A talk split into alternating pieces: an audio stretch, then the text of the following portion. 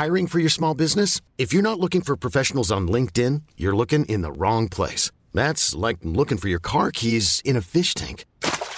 LinkedIn helps you hire professionals you can't find anywhere else, even those who aren't actively searching for a new job but might be open to the perfect role. In a given month, over 70% of LinkedIn users don't even visit other leading job sites. So start looking in the right place. With LinkedIn, you can hire professionals like a professional. Post your free job on linkedin.com slash achieve today.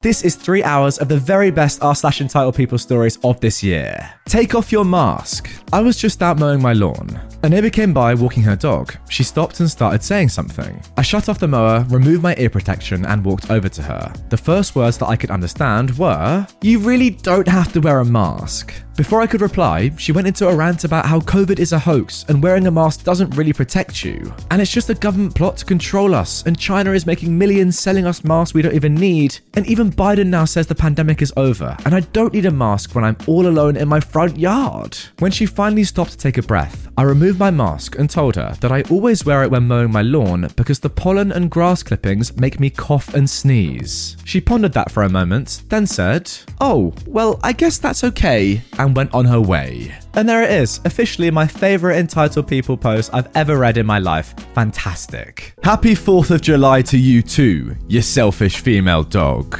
My husband's entitled mum is absolutely notorious for doing these things in this order. 1. Constantly criticise and guilt trip us about not visiting enough. 2. Ask her to appear at her house on a certain day. 3. We call and text that day before leaving our house to confirm arrangements. She says yes. 4. We drive the hour to her house. 5. We arrive and she is not there. Yes, at the appointed time. 6. We are expected to wait for her to get home. Sometimes it's 4 or 5 hours. Sometimes she never comes back at all. 7. During this interlude in passive aggressive hell, sometimes she responds to us on her cell phone. Often, though, she doesn't, and my husband wastes half his day waiting in her empty house. 8. Sometimes she eventually comes back. Sometimes she does not. After experiencing this a few times with my husband, I now give her 20 minutes, then we leave. 9. Several hours later, when she finally arrives home and doesn't see us patiently waiting, she starts texting angrily about why weren't you there and why didn't you call me?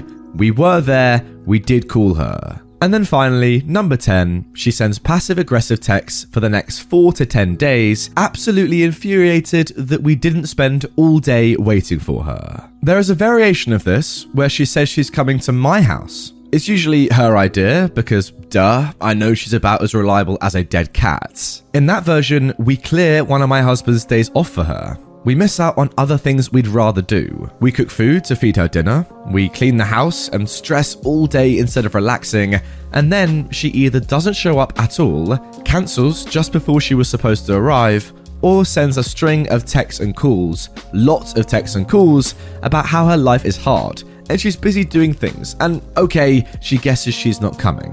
She does this on my son's and husband's birthdays. She does it at the holidays. She does it on summer weekends where we all could have been doing something else. So, okay, I guess I'm partly to blame for what happened yesterday, July 4th because I know what she's like. And in all the busy of the weekend of the 4th, we made it to fireworks, a barbecue, and two different birthday parties in two days. I forgot to have a backup plan in case Grandma bailed on our plans. More fool me. To fit her into our crammed weekend, we cut out some much needed quiet family time and naps at our house before we went to the fireworks at 10. We'd been planning this with her all week. My husband had texted to confirm before leaving our house, which again is an hour away, and she had said yes. We arrive, and guess what? The dog isn't there. She decided to go out on her boat instead.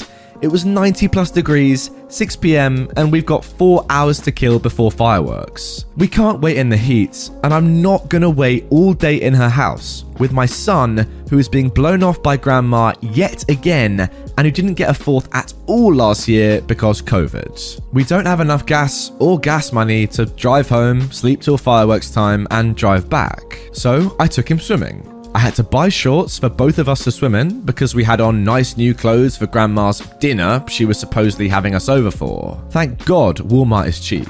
It was too hot not to swim. So, we're splashing around and actually having a great time. And about three hours later, the frantic texts and calls began. She is furious because why didn't you call me? And why didn't you answer my texts? And are you coming over to eat or not? I made my husband turn his phone off and we ate McDonald's for dinner and went to a completely different spot to watch fireworks than we usually do. It was on the river and the sunset over the water was absolutely beautiful, and we had tons of fun giving each other silly internet quizzes.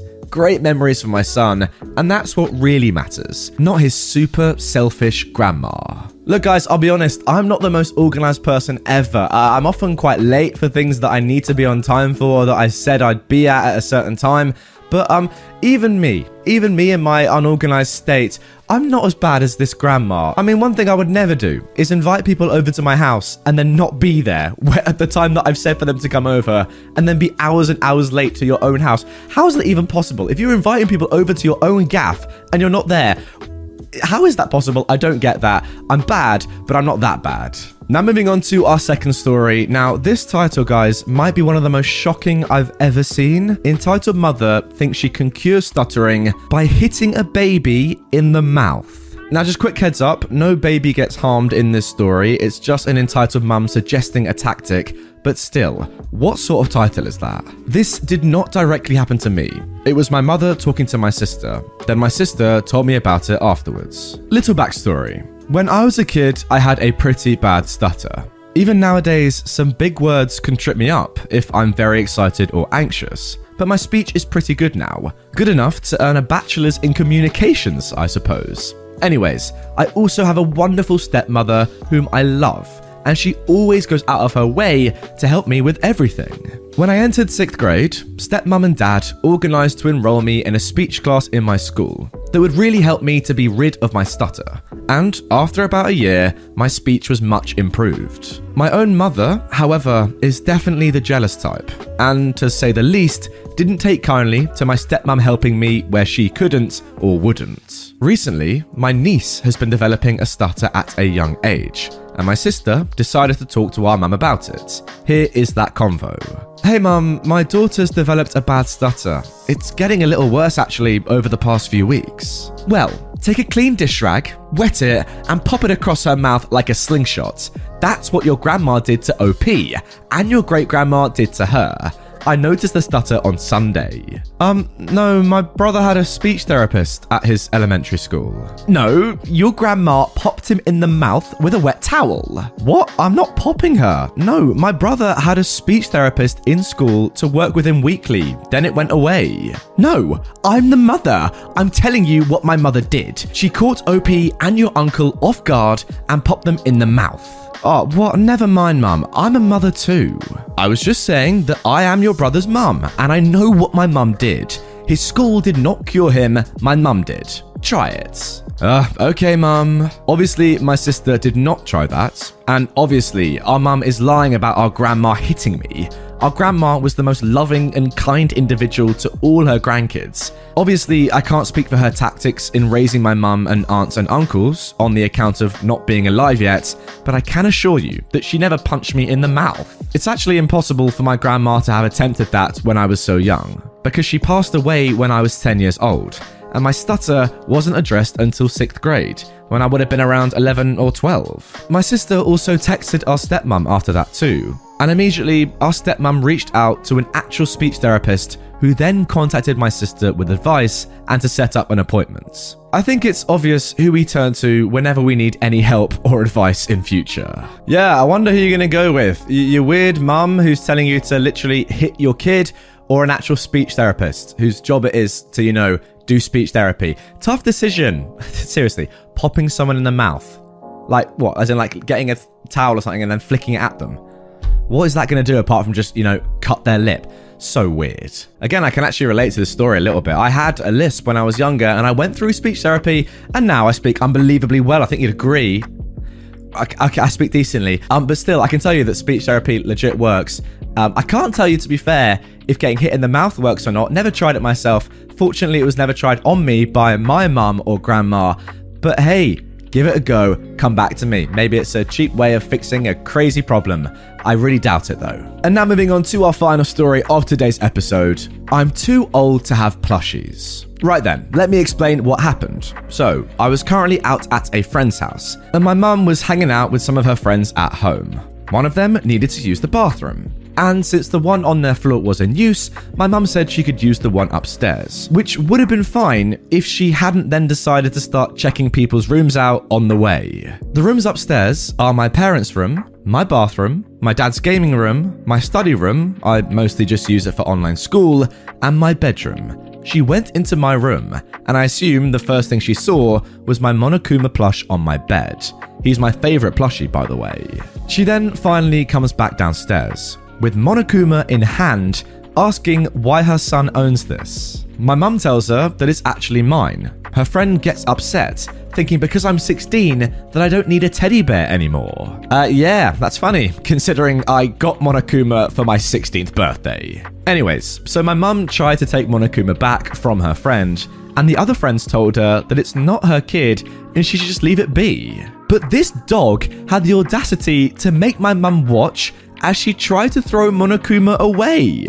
Luckily, my mum got it back before she could, and then forced her to leave the house. More of the story don't try to raise other people's kids. You know what? I don't actually own any plushies of my own, but I definitely should. They're cool and they're not like little teddy bears. They're just like nice decorations and, and things to have on your wall or whatever, you know, on your shelves. They look cool. Let me know, by the way, if I should get a plushie, which one should I get? And also, would you ever like to see a Redditor plushie? I know other YouTubers have released plushies and stuff, and they're very sick, and there are some cool companies that I could work with to make this happen.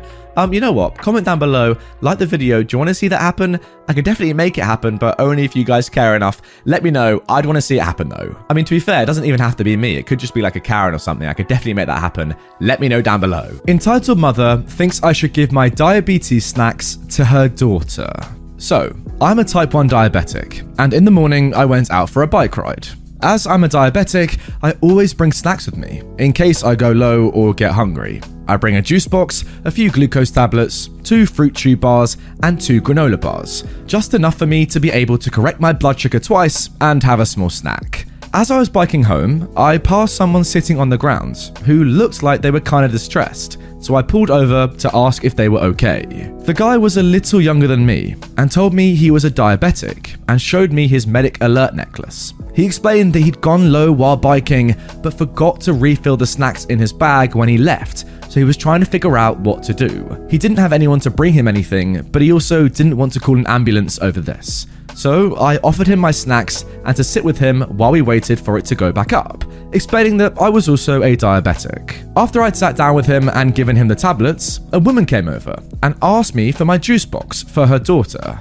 I explained that I was giving him what I had because he was a diabetic and had low blood sugar, and I needed the rest to ensure I could get home safe. She started to tell me that she and her daughter had been biking for a few hours, and she was hungry and just wanted my juice box and a granola bar. I asked her if her daughter was diabetic, and she said no. So I apologized and again explained nicely that I need those for myself. The conversation that followed is as such. So, why did you give him some? Because he is a diabetic and his blood sugar is very low. For reference, our blood sugar is supposed to be between 4 and 8, and his was 2.3. Do you know him? No, but as a diabetic, I know how dangerous lows can be. And if I was in his position, I'd hope a fellow diabetic would try and help me.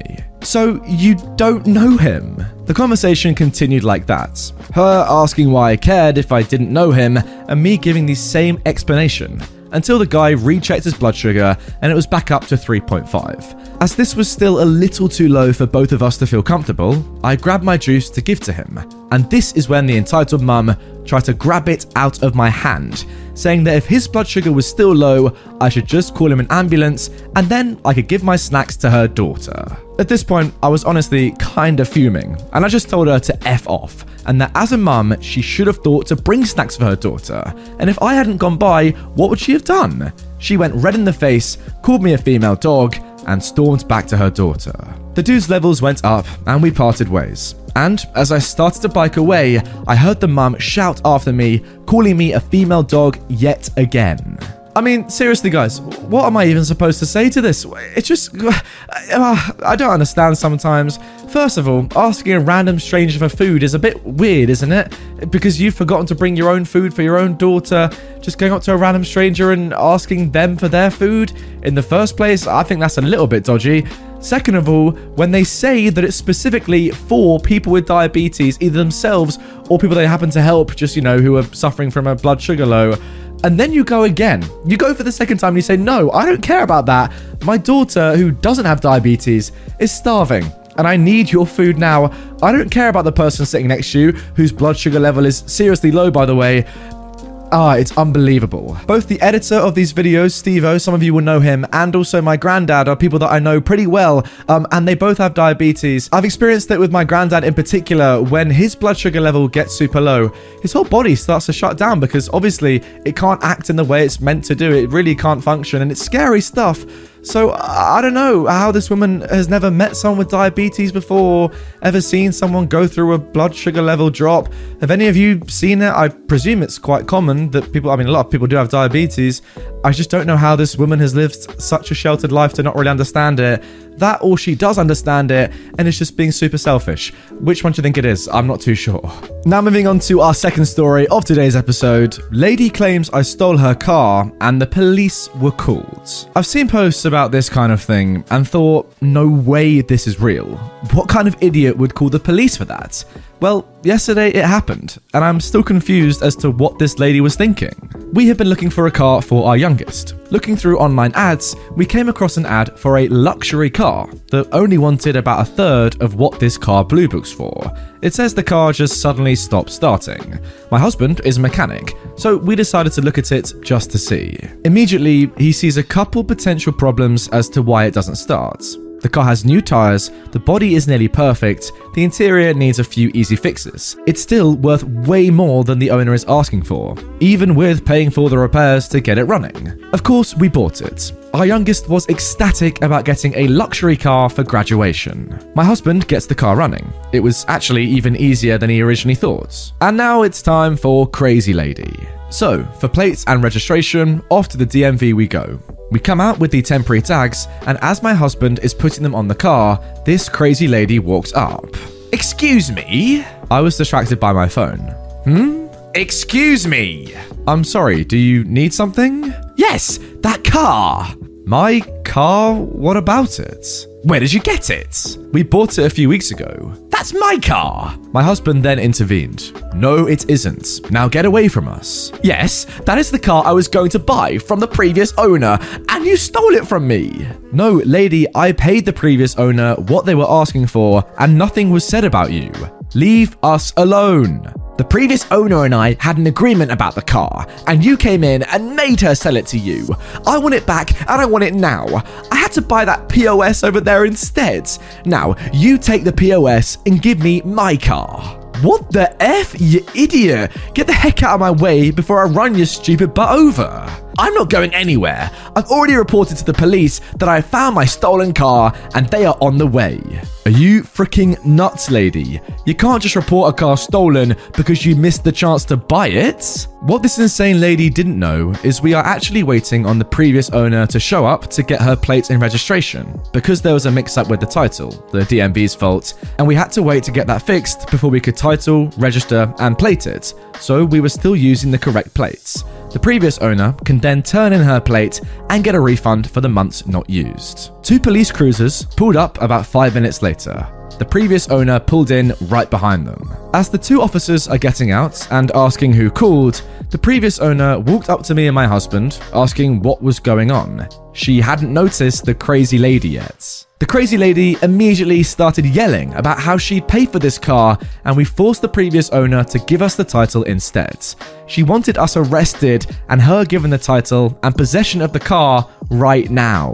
One of the officers walked over to us. I grinned because it was actually one of my friend's sons. I grew up with and was friends with his oldest son. The officer said to me, Hey Brandy, wanna tell me what's going on? Oh, I don't really know. We bought this car a few weeks ago from her, I point to the previous owner, and while we were waiting for her to show up to get her plate, this woman started screaming at us about stealing the car. Something about the previous owner and this lady had an agreement about the car, but the previous owner sold it to us instead. And now this crazy woman is demanding we take whatever car she ended up buying and we give her this one. Then the previous owner got involved. Oh my god, this is exactly why I didn't sell her the car in the first place. She's my neighbor and she is insane. She asked me about it when I decided to sell it, and I told her she could buy it, but she wanted me to get it running again, but still sell it to her for the low price. I told her I didn't want to deal with it, and that's why it was so low. If I got it running again, I might just keep it, but I definitely raised the selling price to at least double. She's actually called me a few times asking if I had it running yet, and I've told her no, but she kept telling me to call her when I did. The officer then went with all the procedures, checked all of our IDs, checked the bill of the sale, previous registration, and ran the VIN. Everything checked out. I think we're done here. Then he addressed the crazy lady. Mom, it's actually a crime that you've attempted here. You made a false report, which is illegal, and I could arrest you, but I'm not going to. I'm sure you're just upset and you made a bad judgment call, so we'll let it slide. No, it wasn't a false report. That is my car. Mom, stop. Just stop. I could also charge you with attempted car theft, but we're all just going to walk away now. No, I'm not just walking away. This is BS. She pointed at the previous owner. You owe me insert amount that is double what we paid for the car. And you, I will get my car back. The second officer then said, Mom, step over by the cruiser. We need to have a talk. I gave the plate to the previous owner, and the first officer told us to have a nice day. My husband and I went ahead and left while the previous owner went into the DMV.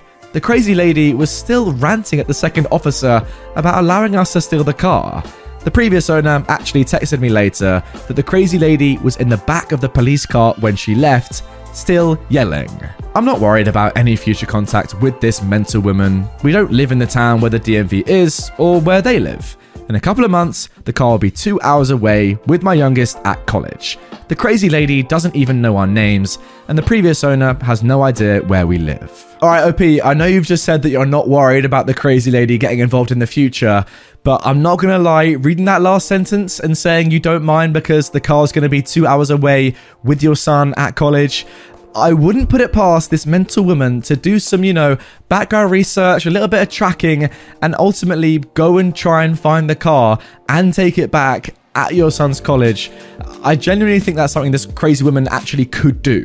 Don't get me wrong, I mean, I don't really think she stands much chance trying to steal a car back off of your son, but I think it's the sort of thing that someone like that would do. Just be warned, is all I'm going to say.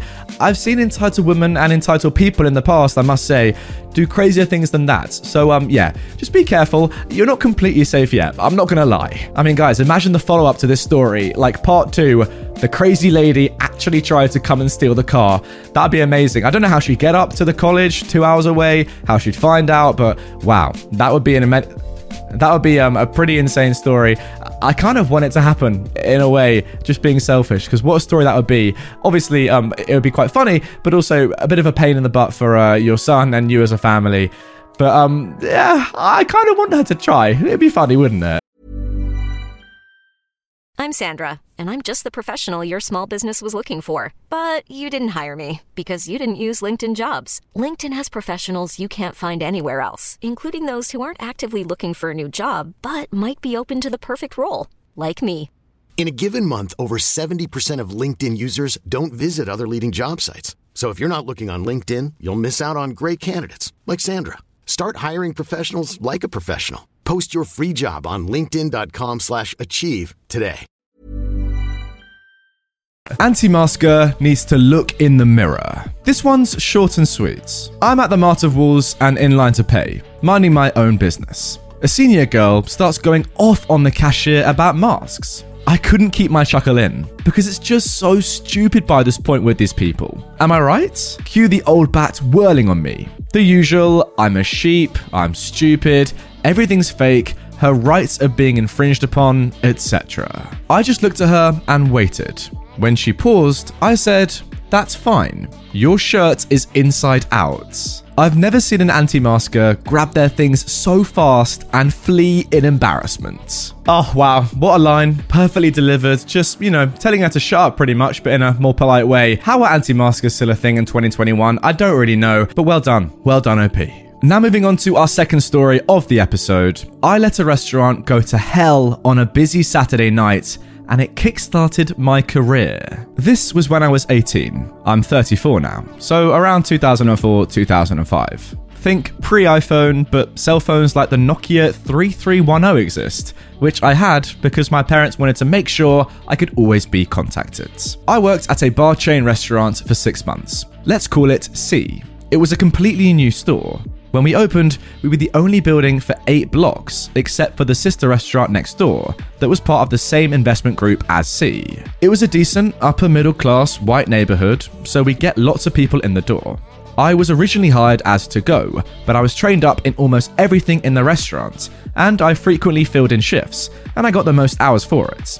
It was the worst job I ever had, and it still is. After getting shifted around to different homes, to go, QA, host, sometimes server, I eventually ended up in bus, which is cleaning tables. They promised they would move me off of bus once we had bussers, but as we'll find out later, that day never came.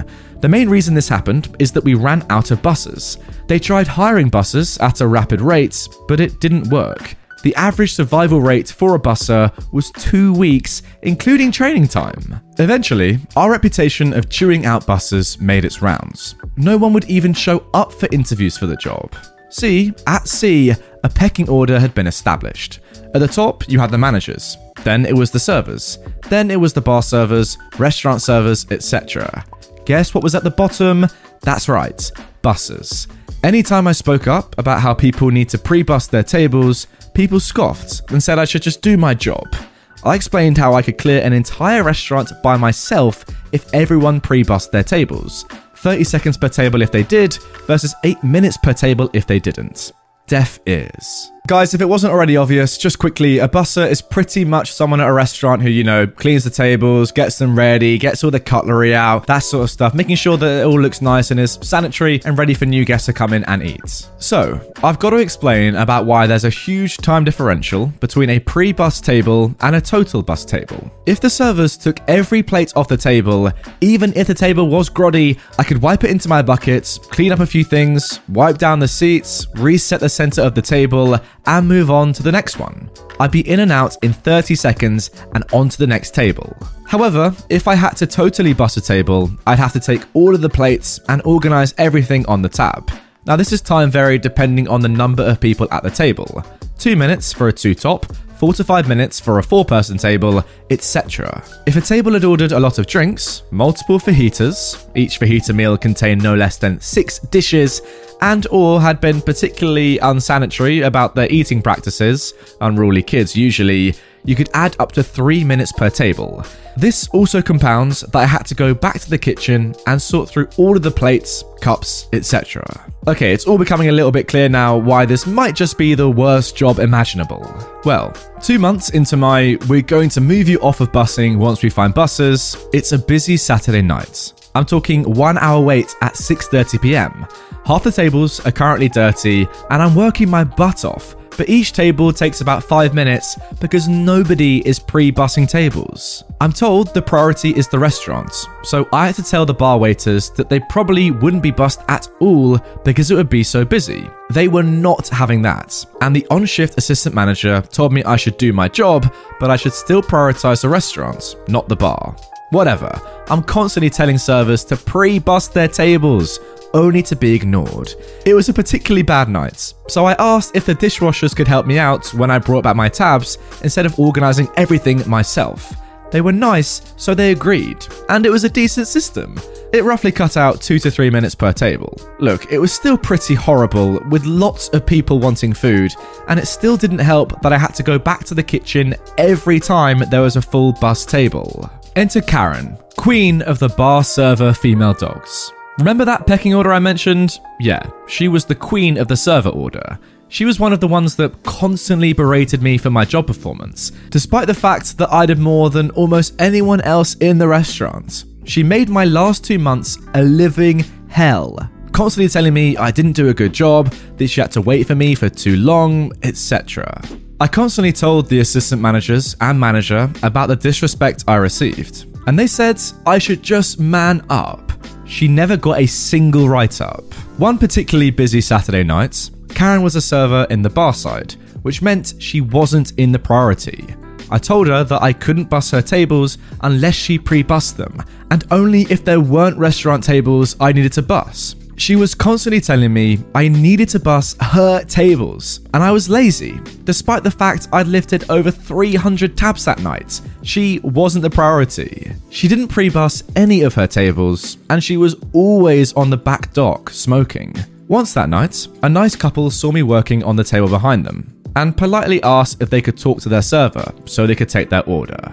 She'd left them alone for 15 minutes while she was smoking on the back dock and flirting with one of the prep cooks. She scoffed when I interrupted her flirting. Oh, I'm sorry, Karen. I'm sorry I interrupted your sixth flirting break today so you can do the thing you were hired to do. At about 6:30 p.m. that night, the restaurant got flooded with people. One hour wait, and I had to push my butt to the limit I was flipping tables despite absolutely zero of the servers pre bussing. However, since the restaurant was the priority, I couldn't get to her tables at all. Finally, we got a dip. I could finally get to her three tables, and, as you guessed, all of them aren't pre bussed. So I have to do the full bussing for her three tables, despite them being vacant for almost 45 minutes. After the first table, she follows me back to the second table and tells me I need to hurry and I'm garbage at my job and I'm making her lose money.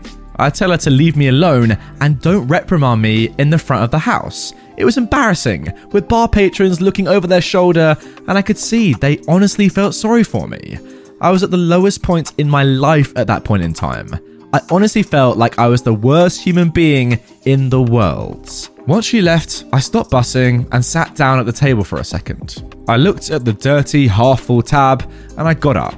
The table wasn't finished and I left my dirty tab on the seats. I went to the back in to go. It wasn't active, and this was before widespread internet. We got maybe 15 orders per night, so the managers had relegated to go duties to the QA that serviced the rest of the restaurants.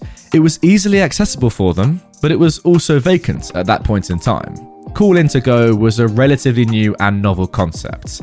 I put down my headset, turned it off, pulled out a to go pad, and wrote a full note, noting how this restaurant is going to go down the toilet unless the managers get balls and reprimand the staff for treating bussers like rubbish. I then left without telling anyone. I was called on my cell phone about five minutes into my drive home, and the assistant manager told me, OP, you still have a shift. My response was, No, I don't. I quit. Their response, OP, you still have a shift. Again, my response, No, I don't need to be disrespected like I have. I quit. She had the gall to repeat herself. OP, you still have a shift.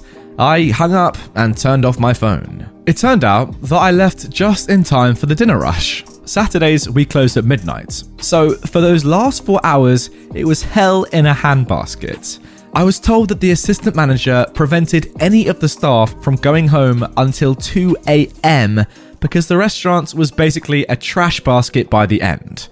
Wait times at 10 pm were capped because they were well over two hours. The host told me later on that she had had to turn away 40 families that night because everything went to hell. Some people just left while waiting for a table, orders were getting misplaced, and more. This information made it up to corporate, and they had to call in a fixer team to figure out what happened. They wanted to call me, but I wasn't going to talk to them. As a result of this night, there was some restructuring in the business. The manager got shifted to another position in the company. The assistant manager that called on staff was let go. Karen was wrote up and relegated to the terrible shifts and eventually left. I didn't return for two months, but not as an employee, but a customer. See, I was told all of this by one of the remaining assistant managers, the one that actually treated me like a human being, and he gave me all of my tip shares, which was nice. The next best part about this the day after I left C, my best friend found an ad that a huge game maker was looking for QAs. We applied that day, and the following week, I got interviewed and hired on the spot. My friend unfortunately didn't make it. It was the beginning of my programming career. I advanced through that job, got over to automation programming, then got hired at other companies. Now, I'm a senior programmer for a sheriff's office with 14 years of programming experience. That is amazing. I'm sorry, but that is actually amazing from OP. I, I genuinely want to give you a round of applause. You know and you knew how important you were to the running of that restaurant, especially on a crazy busy Saturday night. It genuinely seemed to me as if you were doing the work of not one employee, but three, four, even five. I mean, everyone else seemed to be on a break, smoking, flirting, whatever, and you were having to fill in, do the job of three people, and just, oh, going mental. The balls that you must have, by the way, to say, you know what, I know how much I'm worth it. I know how integral I am to the, the, the future of this business just in this one evening and in future. If I quit now, the whole thing is going to hell. You did it and it did amazing. You know, someone with less bravery, less courage would probably say, oh, I really want to quit. I'm clearly undervalued here, but it's all going to go to rubbish. It's all going to go terribly if I do but you knew it would, and that's why you quit. Brilliant scenes. Honestly, if people aren't, you know, valuing you as, a, as an employee and they're, and they're making you do too much work, what a way to go out. Just show them. By, by not going to work, this is how much you need me, and this is how lost you are without me. I've also got to say, the fact that you're now a programmer, that's sick. I mean, that's an amazing job. Sounds a lot more fun than doing this, that's for sure. I mean, when you said at the start it's one of the worst jobs possible, I thought it can't be that bad, you know. It's only, you know, cleaning tables. It seems okay, not, you know, that fun, but not horrible. Now I kind of see, after reading that story, how horrible it is. But programming, very sick. Well done to you. Good career. Pretty crazy that this is how it started, but um, still very, very cool. Great story. Best friend's entitled mum banned me from seeing him because of my ADHD. I'm a regular teenage boy, but I suffer from really bad ADHD and dyslexia. And having these problems made it hard for me to communicate in a conversation without fidgeting, running out of breath from talking so fast, or just stuttering my way through the conversation. My best friend at the time, I'll call him Jay, was just like me. We did practically everything together. Everything was fine until I came over and decided to talk to his mum for really the first time ever. Hey, how are you doing today? I asked her. Oh, hi OP. I'm doing just fine today. How about you? I'm doing good, thanks. Do you know when Jay will be out? No, not yet. I don't know when he'll be done with his work. Hey, I've got a question. Why do you keep pacing around so much while talking? Oh, I'm sorry, I can't really help it. My ADHD makes me do it subconsciously, and I can't think straight without doing it. Uh, yes, you can. Um, I can do what? You can think perfectly fine without walking all over the place. Uh, no, I really can't. It's one of the only ways I can actually be in any type of conversation. Well, my other boy has autism and ADHD, and he doesn't have to pace around like that to think. Oh, okay, I see your confusion. It's not the same for everyone. The ADHD works in different ways in every person. She proceeded to scoff at me and turn around in anger. Then Jay appeared. Oh, hey OP, you ready to go to your house? Um, no, Jay, you haven't finished your housework yet. Uh, yes, I have, Jay replied to his mum. His mum, though, then grabbed Jay by the wrist and proceeded to tell him every little mistake he'd made while cleaning. Yeah, you're not done. And you're also grounded for talking back to me. OP, you need to leave. So I left. And about an hour later, I got a text from Jay saying that as soon as I left, she went on a 30 minute rant talking about how bad I was and that Jay was grounded from seeing me. Not grounded from using his phone, going outside, seeing other friends, just grounded from seeing me. He literally got grounded for seeing me for six months just because his mum doesn't like me walking while I talk. Just a little context further, she is just crazy in general. She had her first kid when she was 15, she has eight kids, and she's pregnant right now. She's also an anti vaxxer and won't let Jay get the COVID vaccine. And as you can clearly see, she's just a total Karen in general. Yeah, I mean, that really is ridiculous. Grounding your son because they were friends with somebody who has ADHD is beyond belief. I can't even believe I've just said that sentence. That is absolutely mind boggling. I mean, OP, I'm so sorry this happened to you. Ultimately, like, think about this, guys. OP is probably learning to live or has already learned to live with ADHD and, you know, just accept it's part of his life. He doesn't need somebody like this entitled mum to continue to put him down about having ADHD and make him feel bad about it. What's OP gonna think after this whole debacle? Oh my god, because I have ADHD, I can't make friends, see my best friends, because ultimately, that is what's happened here, and it's so sad to see. It's just a shame because what is this gonna do to OP's self confidence, you know? Knowing that because he has ADHD, something that he was born with and literally, you know, can't really help that fact, because of that, he's being put down by other people. Ugh, horrible. Now, moving on to our second story. My entitled mum said to me, I didn't put you in therapy so you could use techniques on me. For some backstory, I've been in therapy for a few years, and this story is from a few months after starting. I went in due to severe depression and CPTSD, caused by life with my abusive, entitled mum. However, my entitled mum constantly used it to complain about me to my therapist and try and get him to fix my behaviour. However, my therapist was great. And after my entitled mum would leave, halfway through the sessions, we started working on calming and coping techniques for when my entitled mum and I would fight, which was a constant occurrence helping me to try and stay calm and not lose my cool or escalate things and just communicate better. The incident. As mentioned, my mum and I fight often, so after talking to my therapist about ways to try and stay calm during a fight, I didn't have to wait long before my entitled mum found something to be mad at me for. I felt myself getting angry, however, I remembered what my therapist had said and tried to remain calm. Now, I thought this would help, but somehow this made things worse. I don't remember what the actual fight was about, but I do remember my mum yelling at me. Hello? Why are you so calm? Are you a psychopath? I understand you're upset, and I'm trying to remain calm so we can communicate.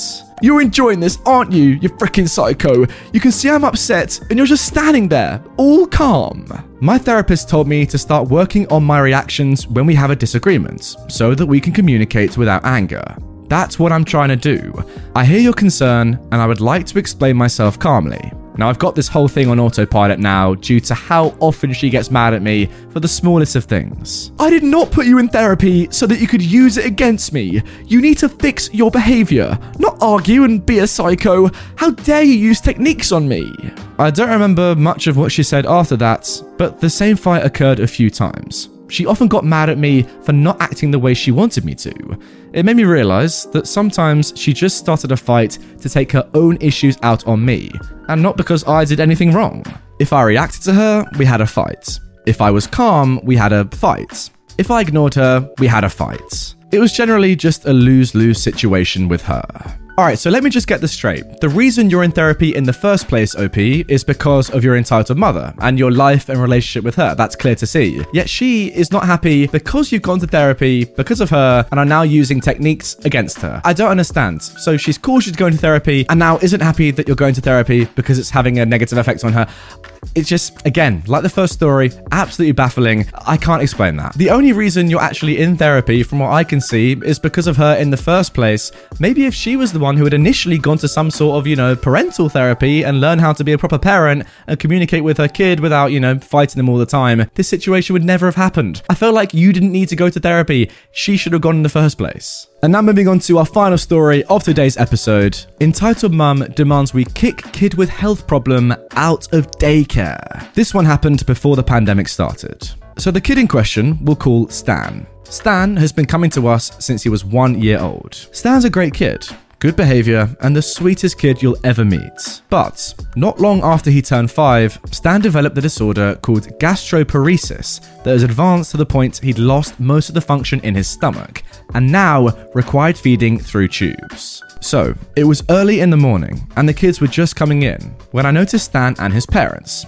This was Stan's first day back after getting his feeding tube. His parents kept him out of daycare for a few weeks just so he could get used to the tube. The first thing he did was run up and show me his tube, bright as ever, smiling, and so proud. From what I learned from his parents and the little I could find online, the tubes go up through his nose and down through his throat to his intestines. It looked so uncomfortable, but this boy doesn't seem bothered one bit. He just ran out to play with the kids. Well, the entitled mum of our story apparently had a problem. Just as I was about to gather the kids to head in, the entitled mum came up to me. We'll call this entitled mum Sharon. Sharon must have noticed Stan playing with the other kids. Sharon said, What is that boy wearing? Stan carried his feeding tube supplies in a small backpack. It's a feeding tube. Stan has stomach issues and can't eat on his own. So he is sick. Yeah, he's having some health issues. His parents sent out all the forms to every family explaining this. Did you not get one? I don't feel comfortable with him being here. What if he gets my son sick? Oh my god. It's not a contagious disease. You can't catch it.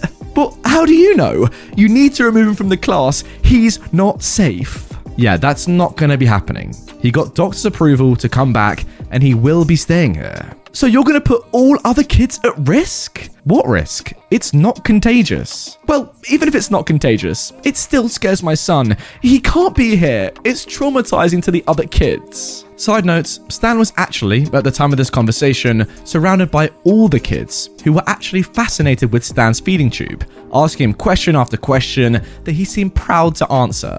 None of them seemed uncomfortable in the slightest, including Sharon's son, and Stan seemed to love the attention.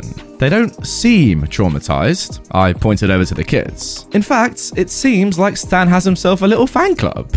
Oh, this is ridiculous. You're putting all these kids at risk. You have to remove this boy, or I'm going to the director. I'm not removing anyone. And go to the director. She'll tell you exactly what I did. Sharon does the classic entitled mum huff and walked off, mumbling to herself. I don't think she ever did call the director as I mentioned it to her the next day and she told me she never got a call. So, there you have it another tale from the daycare. I mean, how ridiculous is that? The woman complaining that all the kids are traumatized. How about look over at the kids and see if they really are traumatized or not before you say such ludicrous stuff? Because as OP says, all the kids were crowding around Stan, you know, bigging him up, saying that backpack and that shoe's pretty cool, mate. Can I have one? They were they were they were loving him. They weren't traumatized. They weren't running away. It's interesting. Stan's become the hero of the class of the of the school. In fact, I don't know what this mum was trying. Well, I know exactly what she was trying to do. I don't really know why she was trying to do it though. Like, what's the point? is it not bad enough going through this whole ordeal as a young child to not have another entitled mum just saying no, kick him out of the school because he's going to make other kids sick. Do you know how gastro, you know, illnesses work? How could you ever catch a, an illness that's in your stuff? Oh, ah, my days. I'm, I'm about done with this video, guys. I'm not gonna lie. What the hell? Entitled Mum tries to break up her son's relationship because of Snapchat. I'm a long time lurker of this sub, but I finally have the time to post about a certain entitled mum, my mother in law. So, this happened years and years ago when Snapchat was still a big thing. Can we get a RIP Snapchat in the comments? My boyfriend, now husband, but I'm gonna be referring to him as my boyfriend, and I had both downloaded the app. I was 17, he was 16. So, something you need to know about my mother in law, the entitled mum of this story, is that she basically used to rule her house with an iron fist. Her husband and sons would always cave to her, and she would throw a fit if something didn't go her way, or if she was told she was wrong. She was also a helicopter parent, so, this was one of the first times that I showed my boyfriend that I could stand my ground against her. So, my boyfriend and I had been dating for a few months at this point. One night, we got into a steamy exchange and started using the app to send each other selfies in our underwear. We weren't fully nude. That is, until my boyfriend suddenly stopped responding. The next day at school, my boyfriend told me that his mum had barged in on him and taken his phone away. He said she caught on to what he was doing and that no son of hers was sending nudes to an adult. Again, I was 17 years old. I then start getting texts from my boyfriend's phone, and they sort of go like this. Hey, this is EM. I've taken my son's phone away because he was sending news to you. I want you to break up with him. I just replied, no. I leave it for that and go to class. I was pretty angry at this point mainly because she felt entitled to interfere in our relationship because we teens did something sexual. She then tried to call me several more times, knowing full well I was in class. I just ignored it. When I got home from school, my dad said he needed to talk to me.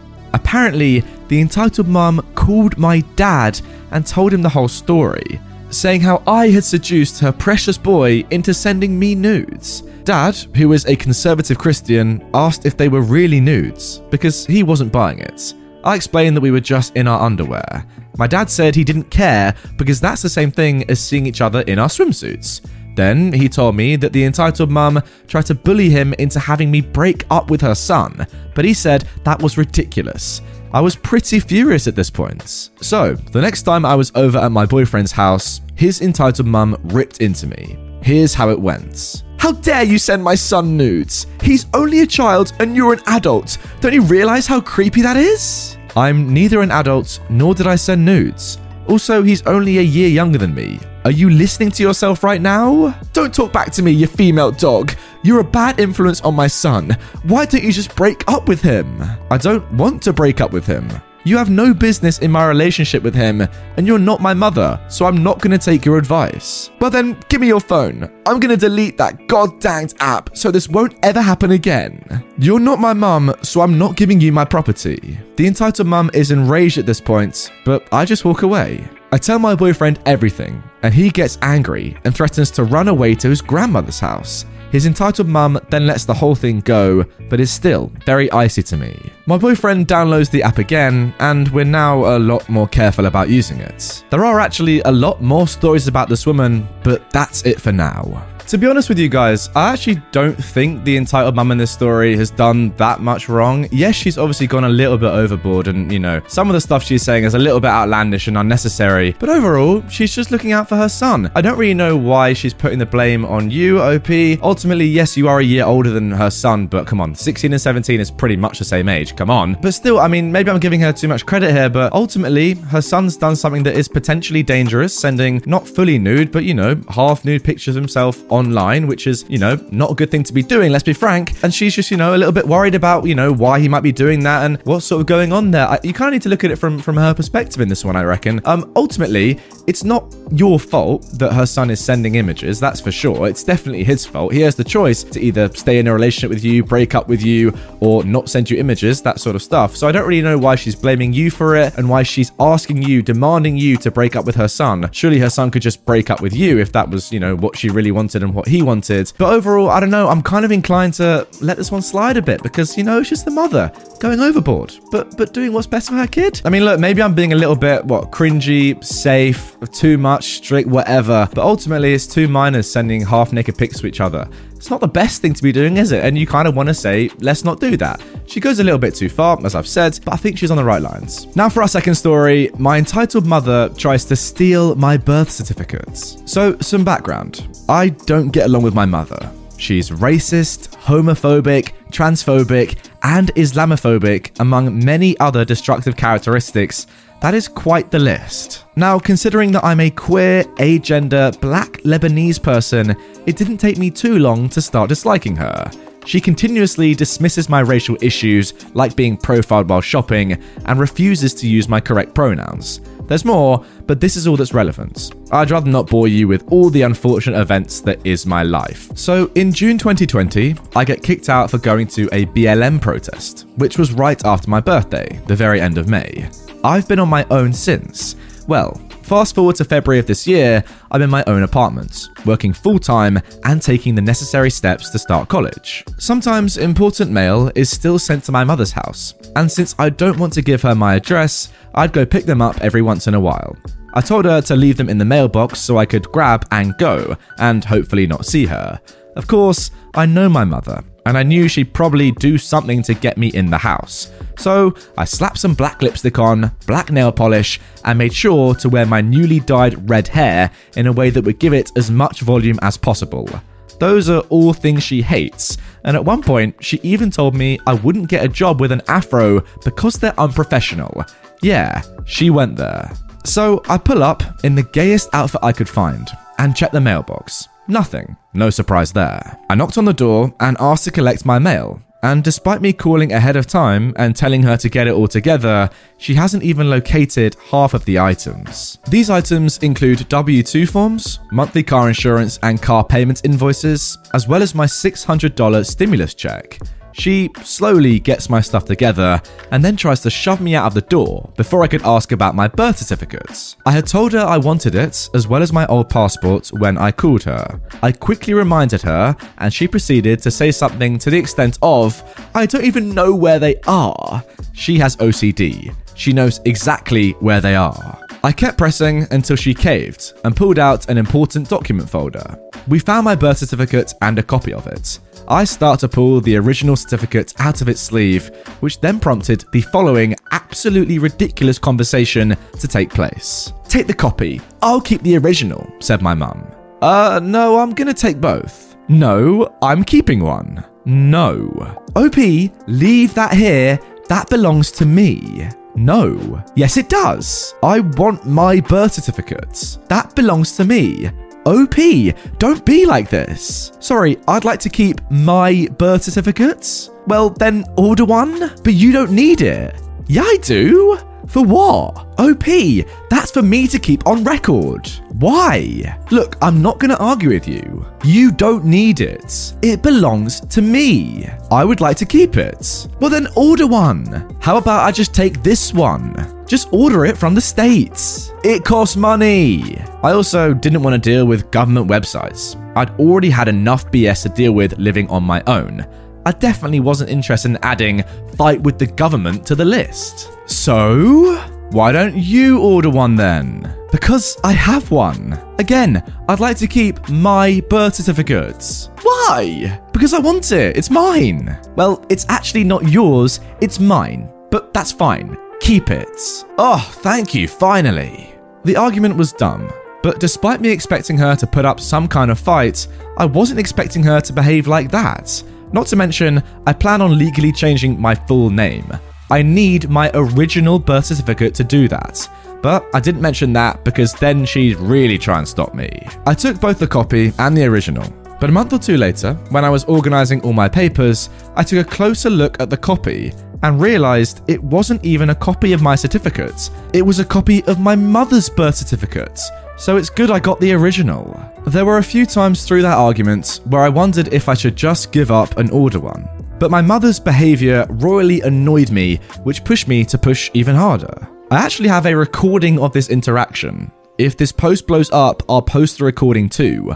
I actually listened to it whilst making this, and the convo is almost verbatim. Also, a bonus thing she said as I was walking out the door it's hard to be challenged, isn't it? She said this with a big old smirk on her face, and it made absolutely no sense. Now, unlike the first story, this one, yeah, is completely cut and dry. Your mum is being nothing short of idiotic it's not her birth certificate. Surely, guys. I mean, look, feel free to correct me if I'm wrong here, but your birth certificate of your own birth surely is your property. Yes, of course, your parents keep it because you wouldn't own your own birth certificate or, you know, have your own birth certificate when you're just born. So they keep it for a while, but they're only custodians of it. Surely it's not actually theirs to keep. It's your birth. Am, am I wrong here? It's your birth certificate of your own birth. Surely it's yours. And surely your mum should just say, you know what, although I'd, I'd like to keep it, I guess, maybe she would, it's not mine. It's yours I mean, look, don't get me wrong, good on you for not telling her about, you know, changing your name and all that stuff, because then she probably wouldn't have wanted to give it to you, but well, even more than she didn't want to already. But still, she has no legal right to say, I'm keeping your birth certificate, unless I'm completely wrong here. And if I'm wrong, fair enough, hold my hands up.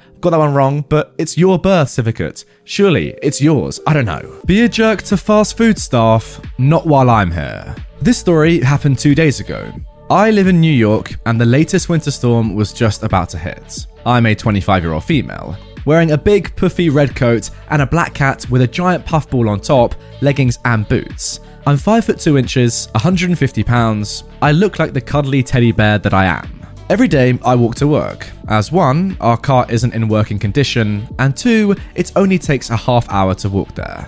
Plus, I had weight loss surgery a year and a half ago, so walking helps me get some exercise. I was on my way to work just as it started to snow, and I decided to stop by the Burger King that was on the way.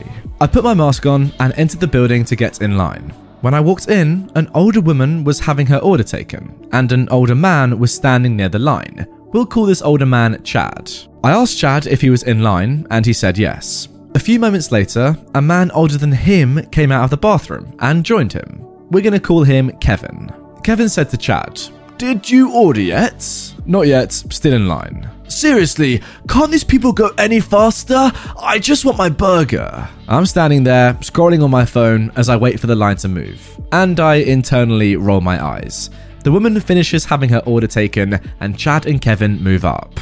I want a burger, just a plain burger. That's it. The cashier said, Okay, sir, that'll be this much. No, wait. He, he points to Chad, wants a coffee. Medium. Three cream and three sugar, said Chad. Yeah, and please hurry. Chad pays for the order, and I step up and place my order. I'd like two spicy chicken juniors with onion and tomato, please. I pay for my order and stand to wait for it. Now the time is about 11:30 a.m. Lunch rush is just coming into full swing, and as I don't have to work until noon, I don't mind waiting a few minutes. About 2 minutes pass. Kevin then says, Can't these artards move any faster? I just want a goddamn burger. Hey, can I get my food, please? I just want my coffee. They can't even give me that, said Chad.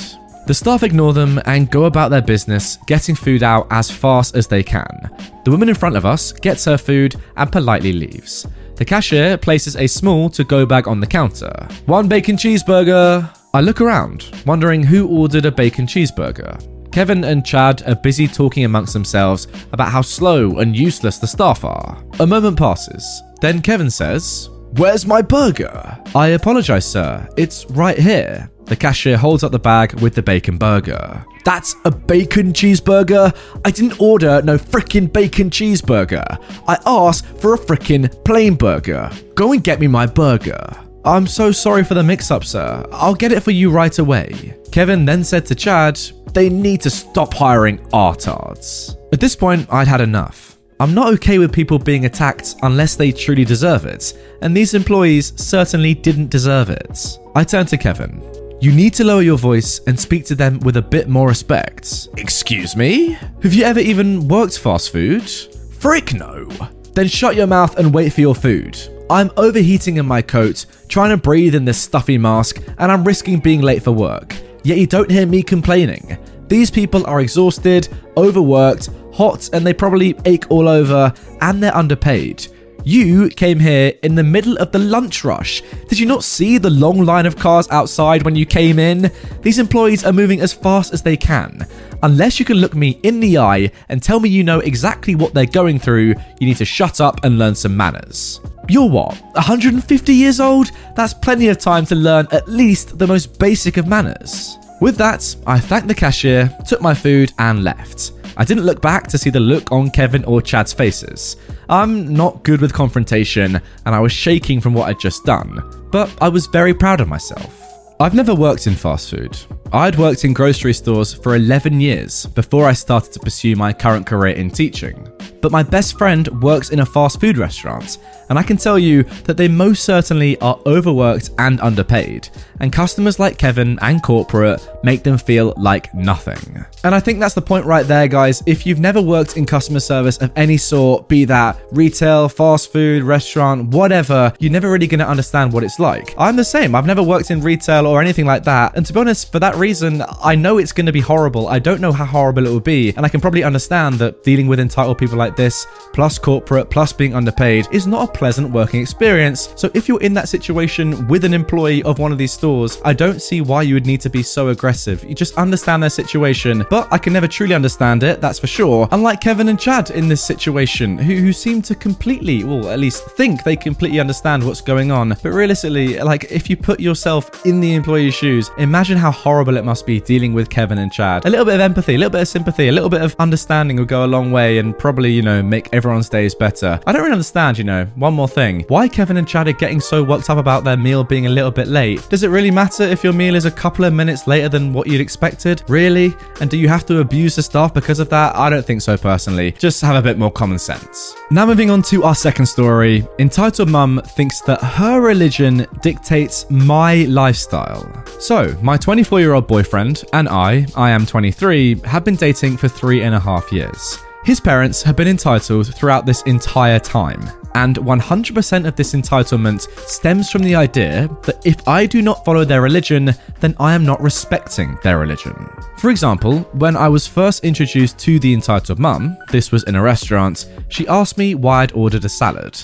I explained that I was vegetarian and that that was one of the few vegetarian options at this restaurant. She told me that not eating meat is haram. I know this is false. I've got several relatives, in fact, everyone in my family except my parents and brother are Muslim, and in fact, the dish she got was haram regular, not halal steak. I just changed the topic and hoped that would be it. Of course, it wasn't. Every time I visit their house, she goes out of her way to ensure all of her dishes contain meat, even the ones that don't traditionally contain meat. Meanwhile, she accuses me of being disrespectful because I'm not eating her cooking. After a few months of this, she decides that because premarital relationships are against her religion, I have to get married. I completely fail to see how those two things are connected, but she started applying a lot of pressure on this. My mum, who's also not a Muslim but is an expert negotiator, suggests that we instead do a Quran reading ceremony with the extended family present. Apparently, this was acceptable to her. So we rounded up the extended family on both sides and watched my boyfriend's grandma, the oldest person in either family, read a verse of the Quran. I didn't consider this a marriage, but if it gets the entitled mum off my back, then great. My boyfriend's mum became tolerable for a while, and I learned to just bring my own food if I ever came over, which was quite rare. So things quiet down for a while, at least on my end. My boyfriend, who still lives with them, still has a curfew of 9pm. No alcohol or drugs are allowed in the house. Weed is legal where we live, etc. Despite being 22 years old at this point, oh my god, that's my age! I tell you what, guys, if I had a curfew of 9pm and wasn't allowed alcohol, um, that would be astonishing. In the middle of all of this, I get accepted to medical school, which means leaving the city for another city approximately two hours away. I wasn't looking forward to being long distance, but at least I don't have to deal with my boyfriend's entitled mum anymore. Now, she considers being long distance to be the same thing as being broken up, apparently, and then starts bringing over girls for my boyfriend to consider marrying. He tells all the girls that he's already seeing someone, obviously, and it causes an argument with his mum every time it happens. One time, his entitled mum brings him a 16 year old. With my boyfriend being 22, wouldn't any relationship they have together be statutory R word? Anyways, at this point, COVID hits, and my boyfriend is no longer required to live in that city for school. So he immediately moves in with me. His entitled mum goes full insane. If dating while not married is haram, can you imagine how bad living together while not married is? She gets the dad involved at this point. Now, he's just as religious, but he has to work more than full time. The entitled mum doesn't work, and is usually too tired to start anything. However, for this, he'll make an exception. They demand to meet with us in person, despite COVID and the whole region being in lockdown. In a moment of profound stupidity, we for some reason agree to this. Don't ask me what brought on this massive brain fart. Maybe I just used up all my brain cells on the most recent exam or something. So, anyways, we meet with them in person, and the entitled dad goes on about how ashamed he is when he has to explain that his son is living with his girlfriend that he's not married to. The entitled mum starts crying and explaining that no amount of praying can save us from the depths of hell we've gotten ourselves into. She chooses this time to give a graphic description of exactly how painful hell will be for us, which she quite seems to enjoy. At the end of this, they ask when we'll be getting married. Whenever we want to, I say. The entitled mum goes on and on about how rude and disrespectful I'm being, and how I apparently managed to corrupt her previously devout son away from God, etc., etc. This was about a year ago. The entitled mum is trying to make everything about us getting married. Trying to be polite, we invite them over for lunch during a break in the lockdowns. They say not until we get married. I overhear during a phone call this entitled mum has some questions about the COVID vaccine. And, being a medical student, I volunteer to help answer some questions she might have. Not until we get married. I invite my boyfriend's sisters, 20 and 23 years old, but they still live with their parents, to go on a camping trip. But the entitled mum says she won't let them go until, you guessed it, we get married. I should mention that prior to this, I'd never seen a Muslim abuse their religion this way. I get along with my extended family who are quite religious, mostly because they understand that their religion is something about them, not something about me. Oh, that is absolutely crazy. I mean, look, I'm not religious myself personally. I'm an atheist, but I'm all for religion. If you're religious watching this video, good on you. I imagine the majority of people watching are. The only problem that I do have with religion, other than it causing wars and stuff, which isn't ideal, is when people like this entitled mum and even this entitled dad start to force their religion onto other people who don't really care and don't really want to be religious in the same way that you are. I just think it's so strange. Like, if you're religious, absolutely fine. If I was to, you know, see a religious person in the street, I wouldn't go, oh my god, you're religious. I'm not going to talk to you. That would be incredibly, well, whatever, insert any word there. However, if they come up to me and start trying to force their religion onto me and say stuff like this entitled mum was saying, like, you're going to go to hell unless you do what I say and join my religion, etc., etc., then yeah, that's when I think it's a little bit too far. Everyone should be free to choose what they want to do in life in general, and that of course includes religion. I'm an atheist, other people are religious, the majority of people. I'm not going to try and force my atheism onto you in the same way that I'd hope a religious person wouldn't try and force their religion onto me, which is different, you know. It's calm. The time an entitled kid in my class tried to choke a classmate. Okay, so this happened in 2018. I was in 7th grade. I have a lot of stories about that year and how a lot of teachers quit. The teacher that was in this situation had quit due to this event and many other incidents. So, this all happened because an entitled kid in my class was giving our teacher a hard time by annoying her and doing a Jeffrey impression at her. SML was popular at school at the time, and just generally being disruptive. The teacher had had enough and said, Go to the office. I'm done with you making my job any harder than it needs to be. Now, at the time, I was watching this all go down. The entitled kid got mad and decided to dump a trash can onto the floor, and then started yelling at the teacher about her being a female dog. Then he saw a classmate laughing at a video on his phone. The entitled kid was fuming. He yelled at him, saying, and I quote, You better shut it before I beat your butt. And he went over to him and started to strangle him. Long story short, it took a teacher and a student to get the kid off of him. When they did, the entitled kid was actually punched in the nose and then expelled. Now, the reason I'm telling you all this is because my friend sent a video of the fight and said, Remember this. I can show you the video if you all want to see it. But yeah, that year was crazy. Alright, then, guys, so probably I think for the first time ever in one of my Entitled Parents videos, we've actually got a video attached to a story to react to. Let's get into this. Alright, then, so here is the video. As you can see, Entitled Kid Fight Uncensored. Let's get into this. I think it's the. Okay. I think it's the guy in the yellow, right? The luminous yellow. Hunter. Hunter. It's just going mental. And then it all just kicks off. What? I'm not sure about the videoing. Oh my god. But um, yeah.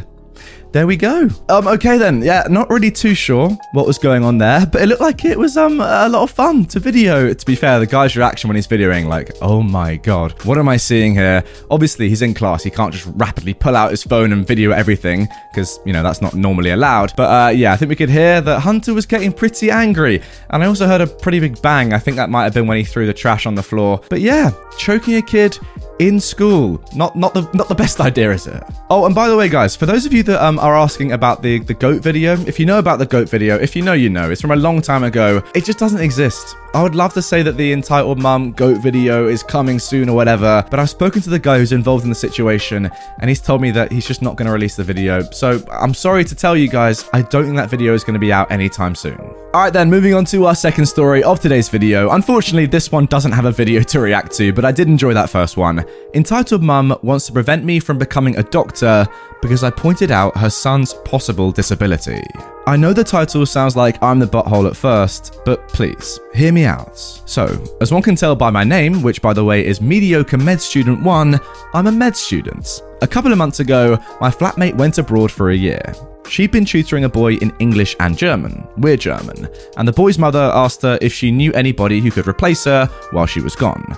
As I've done some tutoring before, and I'm fairly good at English and German, my flatmate asked me, and I agreed. When I started, the mother asked me if I could also tutor her son in maths. They used to have another tutor for that, but she'd moved cities recently. I'm not particularly good at maths, but the boy's only in 5th grade, 10, 11 years old in Germany, so I said I'd give it a go. However, it became frustrating very quickly. At first, I was seriously wondering how he even made it to the 5th grade. He couldn't even do basic addition. I could tell fairly quickly that it definitely wasn't due to lack of will or laziness, he simply couldn't understand numbers at all. For example, they were learning about fractions at the time, and he couldn't envision at all what the difference was between 2 over 3 and 3 over 2. I'd heard about dyscalculia before, so I did some tests with him, like asking him to tell time on an analog clock. He was unable to, making him solve a list of addition and subtraction problems in which each was repeated three or four times, different results for all of them. Asking him to tell me which of two numbers is larger, he was mostly unable to, etc. I was honestly wondering how neither his parents nor his teachers had ever noticed anything. I didn't want to keep getting money for a job I couldn't do, so I sat his mother down after a tutoring session and explained to her that her son has such massive issues in maths that I'm in no way qualified to help him. I said that he shows a lot of signs of dyscalculia, and while I'm not a professional, and that doesn't mean he has it, I'd suggest having him checked by a professional and organising a professional tutor, not some med student who knows nothing about teaching kids with more serious troubles in school. And instead of being grateful that I told her this, she got angry. She told me, and I quote, Get your freaking shoes and get the F out of my house. When I asked her what I did, she almost screamed that she would not tolerate strangers telling her that her son was dim witted or stupid, and that this was a normal and honourable family. I tried to explain to her that I was saying the total opposite of that, because her son having that condition would be nobody's fault, and that he just needs specialised help, which is anything but dishonourable. That's when she started threatening to call the head of my university, because someone like me would be totally unfit to treat patients if I call all of them idiots, and that an arrogant dog like me shouldn't be let loose in a hospital. I knew she couldn't realistically do anything, but it still hurt to hear. I didn't reply anymore at that point, and I just took my things and left. I haven't actually heard from her again, or from my uni for that matter, but I do feel very sorry for her son because it doesn't seem like she'll get him the help he needs. Very interesting one. I mean, surely this has to be a pride thing on the mother's behalf because there's no way that she doesn't know what's going on. I mean, if a kid literally can't tell what number's bigger out of two numbers, then there's something that's clearly, clearly wrong there. And I also don't think that it's the school's fault at all. I'm sure that, you know, any teacher would see this problem almost immediately and definitely bring it up with the parents. They're not going to say, no, what, I'm going to leave this under the carpet and we'll just teach normally. A, a normal teacher, any teacher, would never do that. So I reckon the teachers have told the parents what's going on here and that it's almost you know, guaranteed that their son does have some form of disability. Not sure exactly which one it is, but there's clearly something that's going on there. And I think, to be honest, it's more than likely that the mother is just, you know, too proud or, or too stubborn or too negligent to say, you know what, we're going to do something about this, and wants her kid to be, you know, completely normal and just carry on with normal education in a normal classroom. It's really sad to see that this kid is not going to get the help he needs because clearly he needs the help. And he's not, you know, dim witted, lazy, he's a hard worker, but he's being let down by his mum in this situation. It's crazy. And now moving on to our third story Who's laughing now?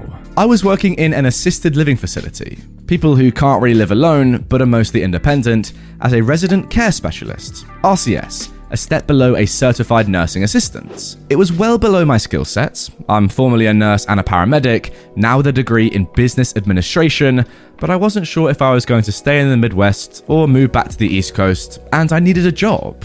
One night, I was working with the facility manager's daughter. She thought she was Queen Bee. She'd been caught stealing facility linens and food and treating the residents poorly, etc., in the past, and nothing was done because she was the facility manager's daughter. The special unit required a staff member at all times. The rest of the staff could roam from unit to unit at night. There were four units total. The building was like a big squared off U. Well, of course, she assigned me to the special units. It was just the two of us for the 10pm to 6am shifts. The special units had a panic button in case that staff member needed assistance in a hurry. As you can guess, poop hit the fan that night. Literally.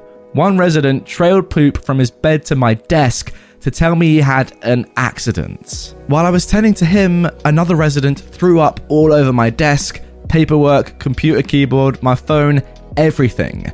Another resident fell out of bed, and on and on it went all night. It must have been a full moon that night or something. I hit the panic button several times, and she was nowhere to be found. At turnover in the morning, I was explaining all of this to the staff nurse, and Queen Bee just sat there, laughing. I found out a few days later she'd been sleeping the whole night, and a resident had to wake her up because the buzzer from the panic button had woken him up. She laughed at him and said something about me being initiated and trial by fire and went back to sleep. The dog. Fast forward a month, and I've been promoted to Resident Care Director, RCD, of the whole facility. She quit shortly after my promotion. A week or so later, I received a phone call from the RCD of another facility on the other side of my city. He asked for a referral for Queen Bee. I told him that our company policy wouldn't allow for me to give a favourable or unfavourable reference. I could only confirm that she'd been employed as a RCS and held the state's required certification. He kept trying to get me to either give my endorsement or not. I simply repeated that our company's policy would not allow me to give either a favourable or unfavourable reference, and she should be happy that it doesn't. He thoroughly understood what I was saying, and she didn't get the job.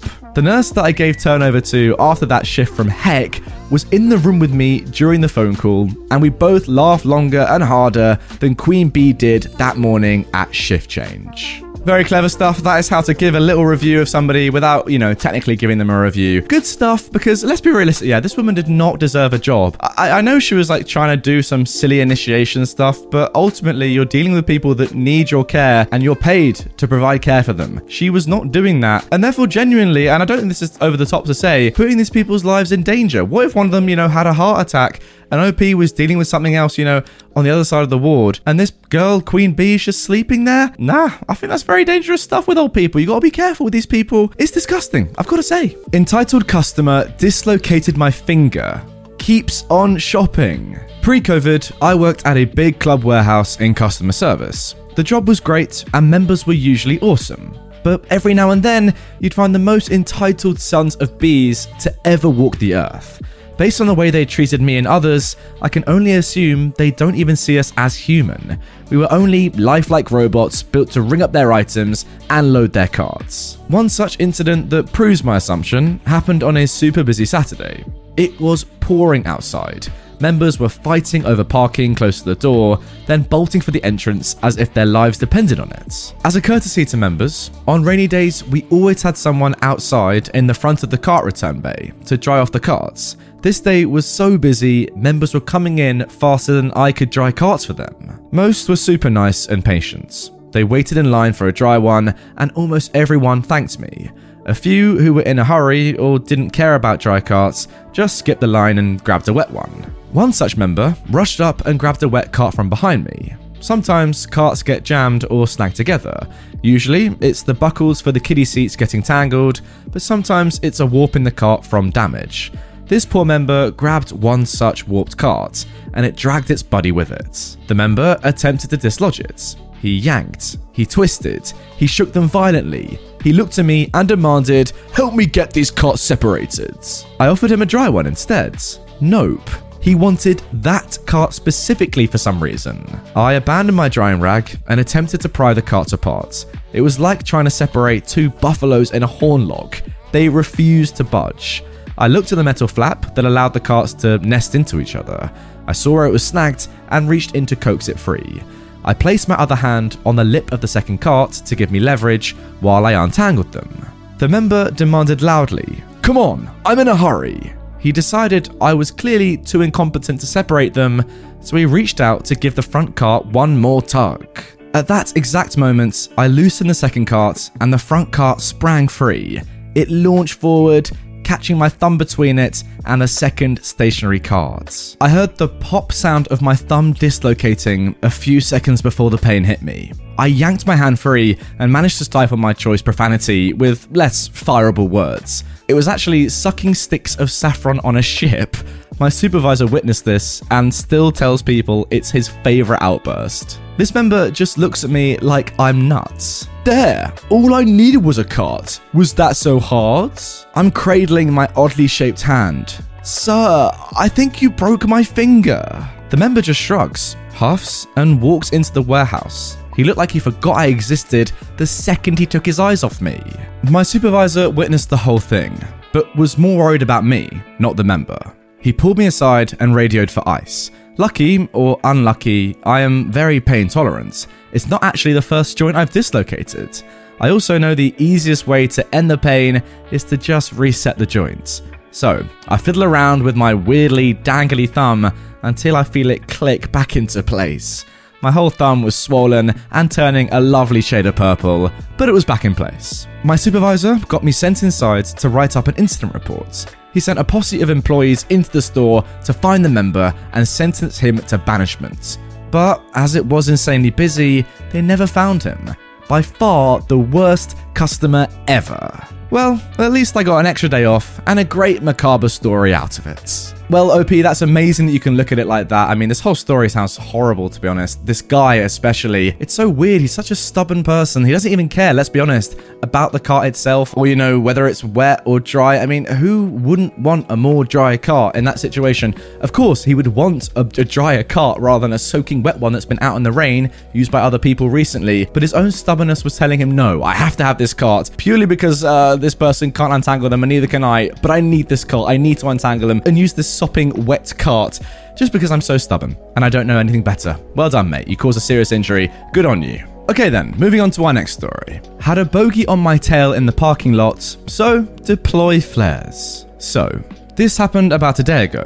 Honestly, I'm still getting a few random giggles thinking about it. This feels like a pretty good example of entitlement, but I apologize if not. Anyways, I have a local grocery store near me with a decent sized lot. It doesn't usually end up full, but I guess yesterday was crazy for reasons I've yet to care finding out about. There was no space, and drivers looking for spots that had even less patience. I got in well enough to the store to do my minor amount of shopping, exiting with barely two bags full of snacks and sandwich makings. As I exited, a few of the hovering parking spot snipers were following people from the doors to cars.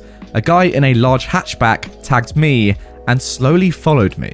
Usually, I would dip between cars to the next aisle over, and they don't bother to follow because it gets a little creepy then. I don't like people willfully hovering behind me like that, even less so when in vehicles. Nope, not this guy.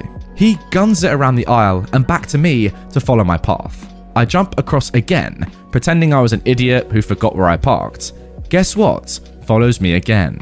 This next time, I'm far more blatant about shaking him off, and I double back. He promptly lowers his window and shouts at me. Just find your freaking vehicle so we can both be happy. He doesn't even give me a chance to reply before rolling his window up again.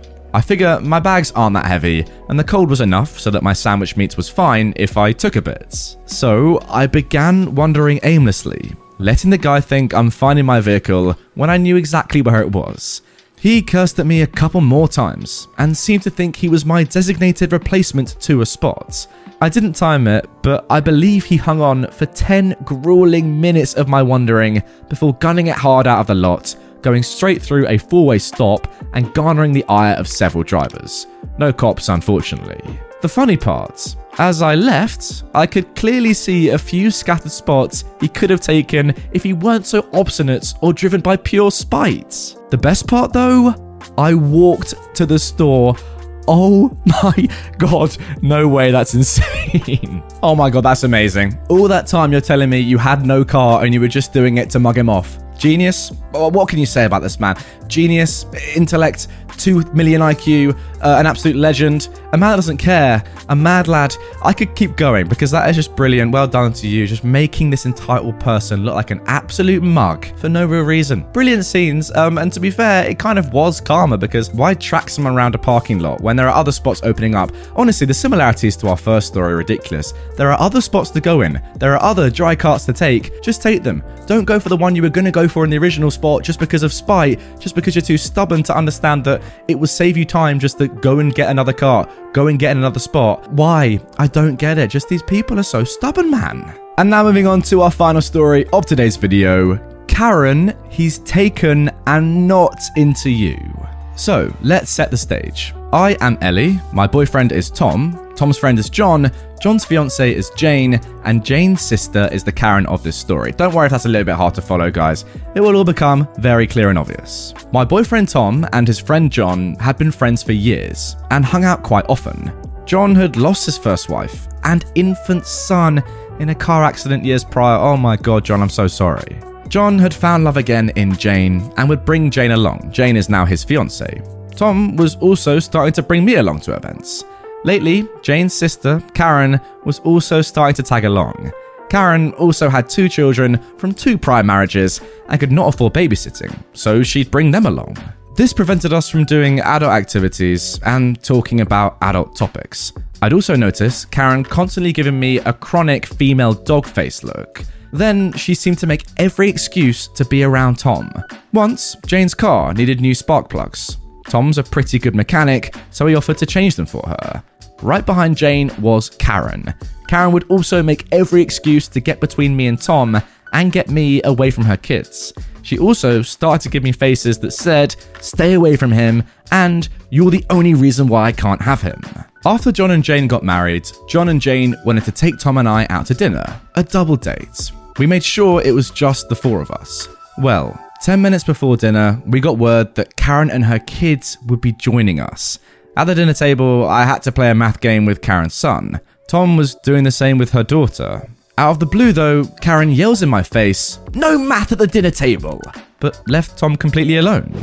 I later asked Tom if he felt that Karen was trying to hit on him, and Tom said yes. Tom assured me that he had no interest in Karen, and even if I wasn't his girlfriend, he still wouldn't have an interest in her. She's just not his type. He wouldn't even consider her as a friend. The only reason why he treats her as a friend is because she's John's sister in law. Now, if Karen was a teen or someone in her early 20s, I would have just brushed this whole thing off as immaturity. But Karen was a woman in her mid 30s. Over the course of a year, things progressively got worse. Now, aside from tagging along with John or Jane to see Tom, Karen was now coming to Tom's place alone. Tom kept brushing her off, telling her he was busy. Karen, though, never seemed to get the memo. We would even blatantly mention the book and movie He's Just Not That Into You during conversations. At one point, I was even afraid she was going to try and hurt or kill me just to get to Tom. Finally, one day, Karen showed up and Tom's mum was also there.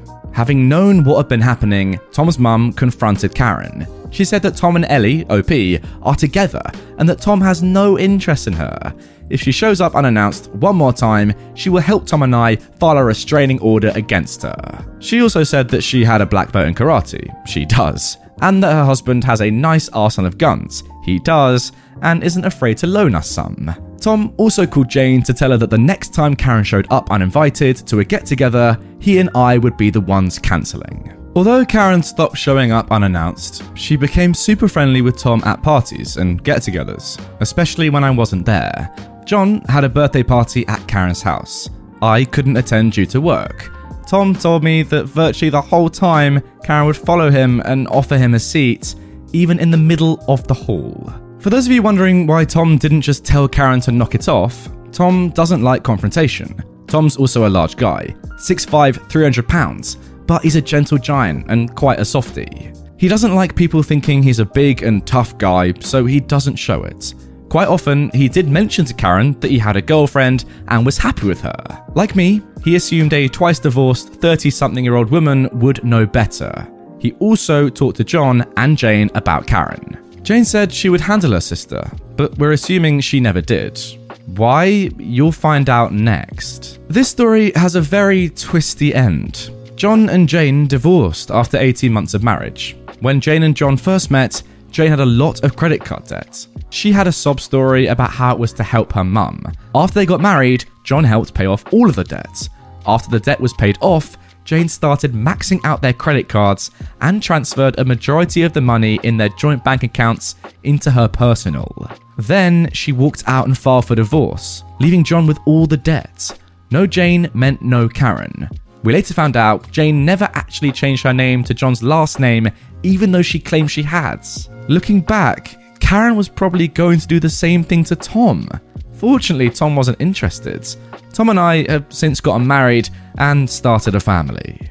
Uh, okay, wow. Um, I was not expecting that ending. That is mad. So all that time, these two girls were literally just trying to, you know, get with random men, steal their money, and then get out of there. Holy, that is crazy. Marrying just for the money, by the way, on its own is mad. But marrying to ruin someone's life, max out all their credit cards, then take half of their money anyway for, you know, the divorce, and then leave them completely in the mud, having to deal with all the debt that you've accrued from maxing out the credit cards. What sort of villainous, evil sisters are these? Jesus. I mean, genuinely, I think Jane is more of a Karen than Karen herself, because to be fair, we don't even know if Karen was going to do the same to Tom, but it does seem quite likely that they were probably working together and probably conniving to get as much money as they could from two fake marriages. Wow, you're just lucky, I guess, that Tom wasn't interested at all, and he sounds like a great bloke because, my god, if he'd been swindled, that's his life ruined. I hope John's okay, by the way. My, ah, a horrible thing to go through. I feel sorry for that lad. I hope he's okay. I hope he's recovered. But wow, what a horrible pair of girls. I banned a girl from a slide. Mum got in my face and called me slurs. Okay, first, a little context. I work at a water park roughly 30 minutes away from my house, and I got my job from being friends with the director and having another friend in the business. But don't think for a second that I don't work. I'm the second hardest working person there, and I've received Employee of the Month twice in the single year I've worked there. So I knew people there, and people liked me. I don't particularly like kids, but I can handle them well enough. The water park also had two sections the kids side and the adult side. This story takes place in the kids side of the park. All of my fellow employees hate working the play structure. It's got a slide and kids are annoying. So I decided to take it for the day, take one for the team, you know. So I was up in the play structure and my job was to send kids down the slide when it was safe for them to go. This little girl comes up to the top and wants to go down. I wait a second until I see the other kids start to get out, then turn to tell the girl that she can go. But she's already halfway down the slide. She nearly hits the kid because he was slow to get out. She comes back up and I kneel down and say, Hey, that was dangerous. You could have hit that kid and both gotten hurt. Please wait for me to tell you when it's safe to go down the slide. She nodded and actually followed my instructions. But this is when she broke the rules again. At the entrance of the play structure, there's a sign that gives the rules. Wait for the worker to let you go down before going down the slide, and you aren't allowed to go face first. She decided to ignore rule 2 and went down face first. She came back up again, so I knelt down again and said, Hey, you can't go down head first, you could hurt yourself. She nodded and then went down head first again anyway. The play structure works on a three strike system, so as that was her third time breaking the rules, I had to kick her off the slide. So when she came back up and started to walk towards the slide, I stepped in her way and said, I'm sorry, you broke the rules three times, so you can't go down anymore. She yelled at me and tried to push her way past, but I'm bigger and stronger than her, so she couldn't get through and went back down the stairs in a huff. A solid 10 minutes pass. Then she comes back up holding her mother's hand. Her mum says, relatively calmly at first, My daughter told me you told her she couldn't go down the slide anymore.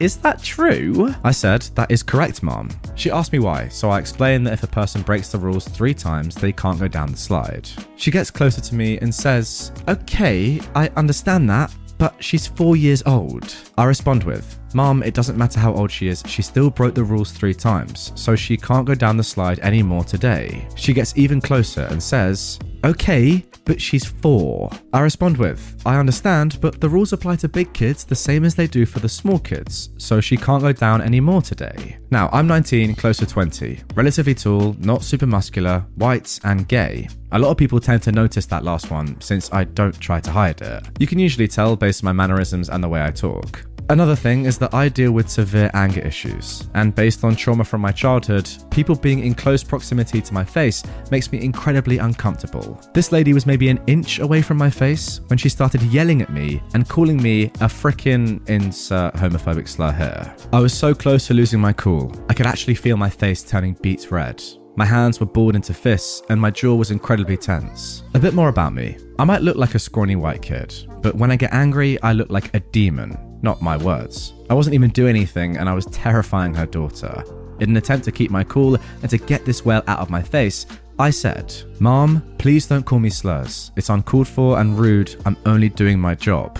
To my surprise, she actually got out of my face, scoffed, and said, Let's go find someone in charge. Apparently, she had a day pass because I saw her later that evening talking to my manager. She looked over and saw me cleaning, and I just hear, That's him! My manager, Herm, who hates me by the way, comes over to me and asks me if I assaulted this woman's daughter. I of course said I didn't, but because he's a rampant butt, he went to look at the cameras anyway. He saw that I was right in what I did and that I did everything according to procedure. We then went over to talk to the lady. She said, Well, is he in trouble or not? Herm looks at her and says, He never did anything wrong, and he never assaulted your daughter. Then he gets this strange look and asks for her day pass. At first, she refuses to give it to him, then relents and gives Herm her pass. It turns out she wasn't even supposed to be there. Her pass had expired the day before, but she just didn't leave the hotel. So, I had the privilege of escorting her to her room, waiting outside while they packed, and then escorting them out of the building. She was cussing me out the whole way out of the park, in front of her four year old daughter, no less. Mum of the year, everyone. As we got out to her car, right as she got in, I said, Thanks for coming to the park feel free to never come again with the biggest grin on my face, because that was my first Karen. At least it ended well. When I got inside, my manager told me that I handled the situation very well, and I had a pretty uneventful end to the night. So please, remember not to be rude to the workers because we're often right. Yeah, it is pretty mental the amount of times that customers think they know the rules better than the people who literally are paid to work there and are paid to know the rules of the place. It's strange, but it is quite funny at the same time. Gotta say, you did handle this very well. You kept very calm. I think I would have got a lot more angry in that situation. Some random women coming closer and closer to me, telling me that I don't know the rules and telling me her daughter's age over and over again. I don't care how old she is. The rules are the rules. OP, well done. You did the right thing. You know what shows more than ever that you did the right thing? The fact that your manager, who you said hates you, was just forced to back you up. He was even like, ugh, I kind of wish that you had done something wrong. But no, you acted perfectly. Good stuff. My entitled mother told my husband he is used to being accommodated because he is disabled, and that he caused my depression. I was unfortunately raised by the type of entitled parent who would take me and my sister shopping for hours, and then take us through a drive through once we were exhausted and hungry, and get herself a coffee, but nothing for us. I need my afternoon coffee. The kids don't always get something when the family goes through a drive through. She was a special kind of entitled, and I'm pretty certain she has several undiagnosed personality disorders. Anyways, I knew my husband since junior high, but we didn't become close until we were adults. He has a rare genetic condition that limits his mobility primarily. He's in a wheelchair but can walk somewhat, and when we started dating, he had much more mobility than he does now. Of course, my parents went through their own emotional rollercoaster about me being serious with someone with a disability, but eventually came to terms with it and became major fans of my now husband. They always were doting on him, telling their friends how wonderful he was, and heaping on the pressure for us to get engaged. Fast forward to our married life. Unfortunately, since my husband can't work and relies on SSI, I was the sole income earner. But the SSA regulated my income, touting that if I made too much money, he didn't deserve or need the help anymore. So, the federal government pushed us below the federal poverty level with their restrictions on how much income I could bring in. And at the beginning of our marriage, I didn't have a lot of resources on getting help caregiving for my husband, as all of it was new. So, my already chronic major depressive disorder went from bad to worse, and I went to the hospital in September of 2019. We ended up getting home health aides for my husband by sometime in 2019, but all the stress of the poverty and the difficult first year of marriage had taken its toll on my mental health. Not to mention that my husband's home health aides were a revolving door in the home. In 2020, we got a good aide. And then guess what? COVID happened, so everything locked down. We continued our financial struggle, but we were making life work. Although I did have another major depressive episode in the fall of 2020, but I managed to stay out of the hospital thanks to the help of my support system, my family at the time. While my husband was a beacon of hope and sunshine in my life, my mother was a constant stream of negativity, criticism, and manipulation. When she wasn't trying to control me or criticize me, she was talking about things that I had no interest in, and had no social awareness to pick up the cues that I wasn't interested in what she was talking about. In our conversations, she started to speak negatively about my husband on a regular basis, and I was getting frustrated. She would say little things like, He isn't leading you as your spouse, or He needs to support you more in your depression, and I didn't like the way she was talking about him. Naturally, I would talk to my husband about the things she said, as I was frustrated, and he started to feel resentment towards her. By the time Christmas was coming around, I told my parents that they needed to come over and resolve things, or we weren't coming to Christmas morning. So, my parents waltzed into my living room and made themselves comfortable for what would turn out to be the fight of a lifetime. I started explaining that my mum had been making several negative comments consistently about my husband, and we wanted to talk about them and work them out.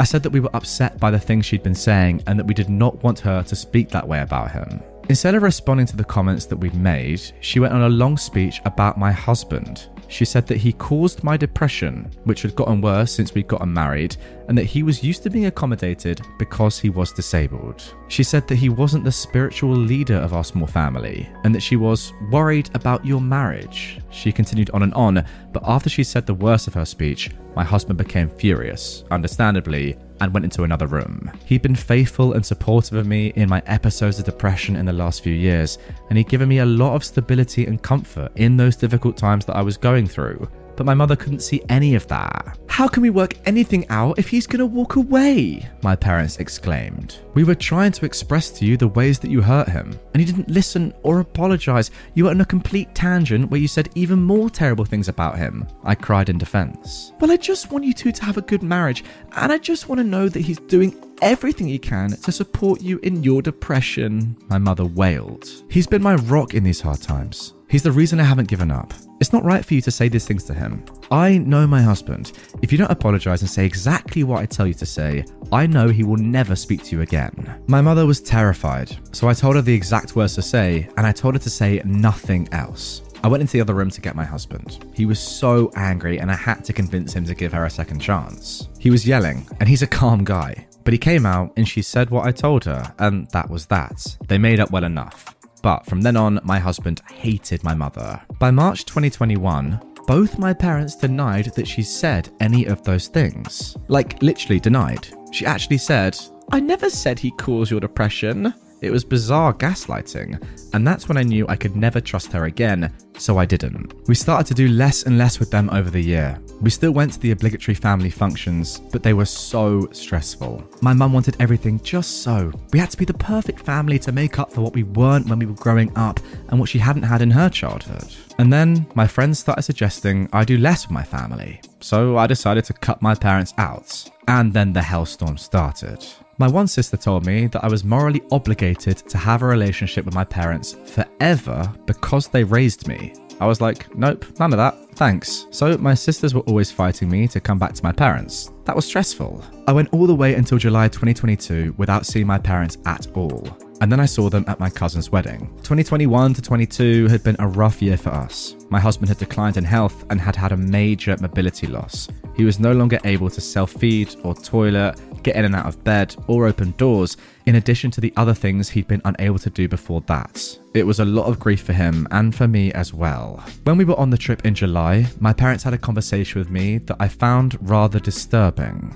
Would you ever consider putting your husband in a care facility? It seems like there is so much pressure on you. Things are challenging right now because there aren't any A's to pick up all the hours he is eligible for, and we could use more help, but we have things working right now. I wouldn't want to put him in a facility unless I had no other option, especially since a Medicaid facility would not take good care of him. But we had one friend who put her husband in a facility, my dad said, and when she did, she would always go and visit him every day. Honestly, I was kind of relieved when she put him in the facility because I felt like she got her life back. I could not believe that they'd suggested putting him in a facility. At the time, I didn't piece together the insensitivity of their suggestion, but after speaking to my mother in law about it, I realised that even in a best case scenario, they were giving my husband zero consideration. They had volunteered in nursing homes before, and my mother had made pleas to us when I lived at home not to put her into one. And yet they thought it was perfectly acceptable to put my husband in a facility when we had wonderful care accommodations for him in his home. I really believe that my mum is an ableist. Some of my other relatives remember her making comments when we were engaged about how I needed to entertain him because he couldn't be helpful. My husband now has a hernia and has to have surgery, even though surgery is very dangerous for him because of his condition. She offered to sit with me during the surgery, but for some reason, I feel that it's less about us and more about what she wants. Either having a relationship with me again, or looking like the devoted mother at her son in law's surgery, being supportive. My whole family talks about how she's changed because of this 12 step program she's in. Could have fooled me. Yeah, screw that. She's clearly very ableist. It doesn't matter if the person that your daughter is dating or is married to is like, you know, got everything possible under the sun wrong with them. If they love them, who cares? That's love, baby. And that's also very cringe, but forget about that. It is kind of true, you know? It's just weird to me. Like, you know, surely how happy that this person makes your daughter. And yeah, you know, your daughter's not an idiot. She knows it's going to be tough and it's getting tougher, but it's her life and she's chosen to do that. Why are you trying to take that away from her? It's very strange. I would only want my children to be happy. But for some reason, people on this subreddit tend to not want that. It's very baffling. Lady says I look like a slut. So my supervisor said, okay, so the other day at my job, a museum, I was on welcoming team duty. Basically, we welcome people at the entrance and check tickets, answer general questions, and give directions. I was there with two colleagues. Little detail that's important later. We have radios and headsets to communicate with one another and our supervisors when we have to share important information. Like, okay, there's a man with a service dog, papers are in order. Usually, with that one, we gush over how cute the doggo is over the radio. So that day, I was welcoming visitors when this woman walked in. I go to welcome her and ask to see if she already has her ticket to scan it. I say hi in my overly chipper customer service voice as I approach and ask for the tickets. She doesn't say hi to me, she just stops and gives me this once over look and stares at me very intently. She stares at my face and says to me, Seriously? You work in a museum and you come here looking like a slut? She was referring to my makeup. I have a uniform, but it's really dark and dull, and I look more goth than Wednesday Addams in it. We can't dye our hair, but there's no rule about makeup. So I tend to do very colourful, bright eye makeup with glitter and shiny eyeliner because I like colour. It was the first time anyone had ever said anything negative about my makeup style. I kind of froze, because sure, sometimes people complain about stuff, but to have someone walk in and the first thing they say to be a personal insult, that's a first. So I tell her that no one at the museum has ever objected. If anything, people love my crazy makeup, and they even give me challenges like finding a way to combine all colours and make it look cool, and that there's no rule about makeup. Whilst looking at my two colleagues for backup, they were standing by and listening to the exchange. I see one of them with their hand on the microphone, ready to ask for help. Gosh, I love them. The lady continues It doesn't matter. You should know better when you work for a prestigious institution than to come here looking like some slut drag queen. Gosh, you millennials, not even my generation, but whatever, lady, have absolutely no class or respect whatsoever. I want to see you held responsible. This is unacceptable. So, I get a hold of the microphone and ask for a supervisor to come down to the entrance right away because someone wants to speak with them. One of them says they're on their way, but ask what's going on and I answer honestly. There's a lady who said I look like a slut and that I shouldn't come to work looking like that. There's a second of silence and they ask if the woman really said that to me. My co workers talk into the radio and they say that indeed that's what she said. What my supervisor asked me to do then, I think I will remember forever. They tell me to remove my headset and hold the radio to the woman's face, which I do. Then, through the radio, they tell that rude lady our museum does not tolerate any rude, insulting, or threatening behaviour towards our employees. Leave now, or the next person you shall speak to will be the head of security. Her face went completely white, just complete shock. And she did end up speaking with security and was escorted out, swearing that she would sue us to non existence. Just her face when she heard that message through the radio, that scene will live in my brain forever. Mental, who knew that wearing makeup made you a slut? Sorry, I just have to censor myself there so YouTube don't demonetize me. You're very professional, though, I've got to say. You handled it very well. Your supervisor's a legend. But goodness me, imagine coming into an institution and just instantly calling out one of the workers for wearing makeup. Why? My entitled brother likes to steal my beer, so I bought the worst tasting beer I could find and left it out for him to take. Not long ago, I posted about how my brother went out of his way to follow me when I tried to go camping alone. Him and that crazy vehicle he calls the Mini Ram that he made by cutting up a minivan and adding all sorts of other mods. Now, my brother has stolen beer from me before on previous camping trips because him and his friends always drink too much and never buy enough. And when he followed me to my camping spot with his own camper a couple of weeks prior, he tried to steal a six pack from my fridge. And he acted like a big baby when I made him give it back. So, I thought up this little gem of an idea. But it was no easy feat, as my brother would drink just about any beer so long as it gets him drunk. To try and find a beer that was truly nasty, I started asking around and buying different brands. After a couple of weeks, I hit pay dirt. Now, I won't say the brand name of the beer, but it was bad. There was so much hop to the flavour that it made me shudder every time I took a swig. I could barely finish one bottle without puking because it made me gag so much. So this stuff was perfect. Also, I know some people really like that kind of overly hoppy beer. I'm not trying to offend, but to me, it was just horrid. I started openly talking about going camping again in my favourite area and getting my friends to join in. My brother easily got wind of this and decided he wanted to go camping too. He showed up with his mini ram and camper about two hours after I'd got onto the campsite. Only this time, he didn't try to park next to me, and instead went to the next spot about 100 yards further down the road. My friends and I partied it up in our own way. Played music, danced like idiots around a fire, played stupid games, all the usual. And knowing my brother, he and his friends would run out of beer at some point and try to mooch off us because they have no concept of drinking in moderation. They didn't bother us on the Friday night. But on Saturday night, around 1 or 2 am, my brother hobbled over asking for beer. We all just ignored him like he wasn't there, which made him get an attitude. One of my friends brought his big cooler and was keeping all our good beer and food in it, and we kept the cooler near us or locked in my truck at all times. Inside my camper, I left two full six packs of that horrid beer in the mini fridge. My brother just grabbed them and walked away. He acted like he was being sneaky, but seeing a drunk man act like he was invisible was just hilarious. About half an hour later, my brother came hobbling back and looking sick. He started demanding to know what was in the beer I bought. I started asking him what he meant, because I didn't give him any beer. He looked flustered for a moment and then finally just said he took some beer from my camper. I asked if it was that brew, and he said yes. I laughed and said that stuff was terrible and he could have it. I even pulled out another six pack that was minus the one I drank when I had tested the beer and I tried to hand it to him. He looked like he wanted to throw up at the sight of it and just left. Then, just to be extra petty, my friends and I snuck over to his campsite after a little while and left the remaining six pack on top of his cooler. He and his friends were all wasted and actually still drinking the nasty beers that I tricked them into stealing, and their faces all showed how bad it was. Every time one of them took a swig, it was followed by RBF. But they were so drunk that they probably wouldn't even notice there was more of that same beer. My friends and I watched from nearby as they kept drinking and making sour faces. My brother eventually puked on himself and then ran into the river to get the vomit off himself. He threw up some more in the water. Yeah, it wasn't a pretty sight, even though we could barely see him in the dark but we could still hear him.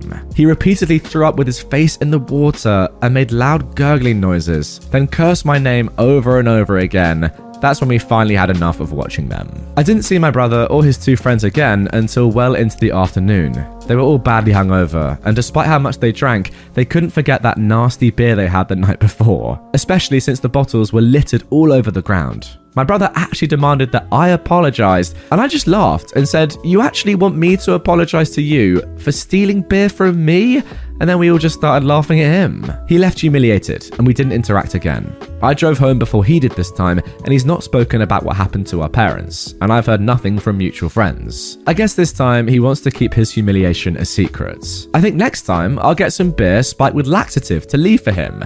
That might be funny. Yeah, that is when you know you're absolutely battered. When you're drinking drinks that taste disgusting, but you keep drinking them. You vomit and you still keep drinking. Um, I do feel for the bloke in this situation and his mates, to be honest, because it's him that was the one that's stealing it. Honestly, he does sound stupid enough to get caught by the same trick twice. And if you were to put laxatives in your beer, and then just leave them out and maybe he'd take them, maybe he wouldn't. You wouldn't be doing anything wrong there. Like the beer is your possession, you can do whatever you want with it. It's up to him if he wants to take it or not. You know, nothing wrong with it. You know what I'd actually do, which is a little bit less harmful than a laxative in a beer? I'd probably go with some non alcoholic beers, right? And just give them to him and just say, yeah, enjoy, pal. Maybe you'd have to like redo the labels or something, but I wonder how many beers he would have to drink to realize that there's zero alcohol. Like, I know placebo is a strong thing, but surely at some point he'd be like, okay, what is going on here? Leave in the comments how many beers you reckon it would take for him to realise that there was no alcohol in them. I want to hear your thoughts. Entitled co-worker called the cops on me after I had to make moves to evade a road rage driver. Please note, for the information of everyone who is going to mention seatbelts being mandatory in their cars, my passenger was an intoxicated petite female co-worker I did not know very well. I am very much larger than her. Yes, her not buckling up was a safety risk, but I judged that risk to be less of a problem than potentially winding up in a confrontation when it was just us in an enclosed space. So, earlier tonight, I went to an event my boss holds once a month, where everyone shows up to a fancy restaurant and has dinner and gets some human to human interaction, which my boss apparently felt was lacking. He pays for it all, and I'm a fan of the food. Less so the people, but I feel like that's life. And college wasn't so long ago that I turned my nose up at a free meal. The co worker in question found herself without a ride home home and several drinks in after her ride had a family emergency and had to leave. My car's cheap to run, so I offered to give her a lift home. It's worth noting that I'm in no way, shape, or form a speed freak. I lost a loved one in a car wreck, and I'm sure as heck not going to be doing that to someone else just so I can get an adrenaline rush. Now, my coworker is the sort of girl that, when anxious, does not stop talking. Like, I'm not sure how she's able to breathe with how much she talks. For the most part, I don't mind. I just focus on following GPS directions and getting her home safe with an occasional agreement noise thrown in. Then, a wild BMW with a hair up his butt decides he wants to play games. I'm not aware of anything I did other than drive a fancy electric car that could have drawn his ire, but on a highway that did have a small amount of traffic, this idiot started to orbit my car. He'd come up on the left, cut in front of me way too close, brake check, then drop back on the right and pull up so close he'd smell the exhaust if my car had any. I had no idea what this dude's issue was, and I'd absolutely no idea if he was on drugs or could come close to cashing the checks his balls were writing around my car. I also had no desire to get into a car accident. The entire time I'm realizing how dangerous this situation could be, my coworker is just chattering away. I kept trying to get a word in edgewise and I couldn't, and eventually I got sick of waiting and just cut her off in the voice reserved for when poopers hit the fan. Courtney, buckle up and please be quiet. I need to concentrate for a minute. She buckled up but did not shut up. Huh? What's going on? What do you mean you need to concentrate? Is it that BMW? Are we in danger? I should call my boyfriend. Panic was rising in her voice at the same time, and I was stressed out enough that I just said, Shut up. Then I hit the button that saves the last 10 minutes of dashcam footage on the off chance we got pulled over, and waited for a moment where the road was mostly clear ahead of us. I saw the chance and took it, and we shot off like a rocket. The BMW tried to pursue, but if my baby's got anything in excess, it's definitely acceleration. We took off, and the first chance I got when I couldn't see the other car's headlights, I took an exit. Total time to evade? Less than a minute. Did we hit triple digits? I can neither confirm nor deny. Was it safer than letting that idiot keep doing what he was doing or risking him following us off the highway? You're dang right it was. As soon as we were off the highway, I pulled over for a minute and apologized for what had happened and explained my reasoning as best I could.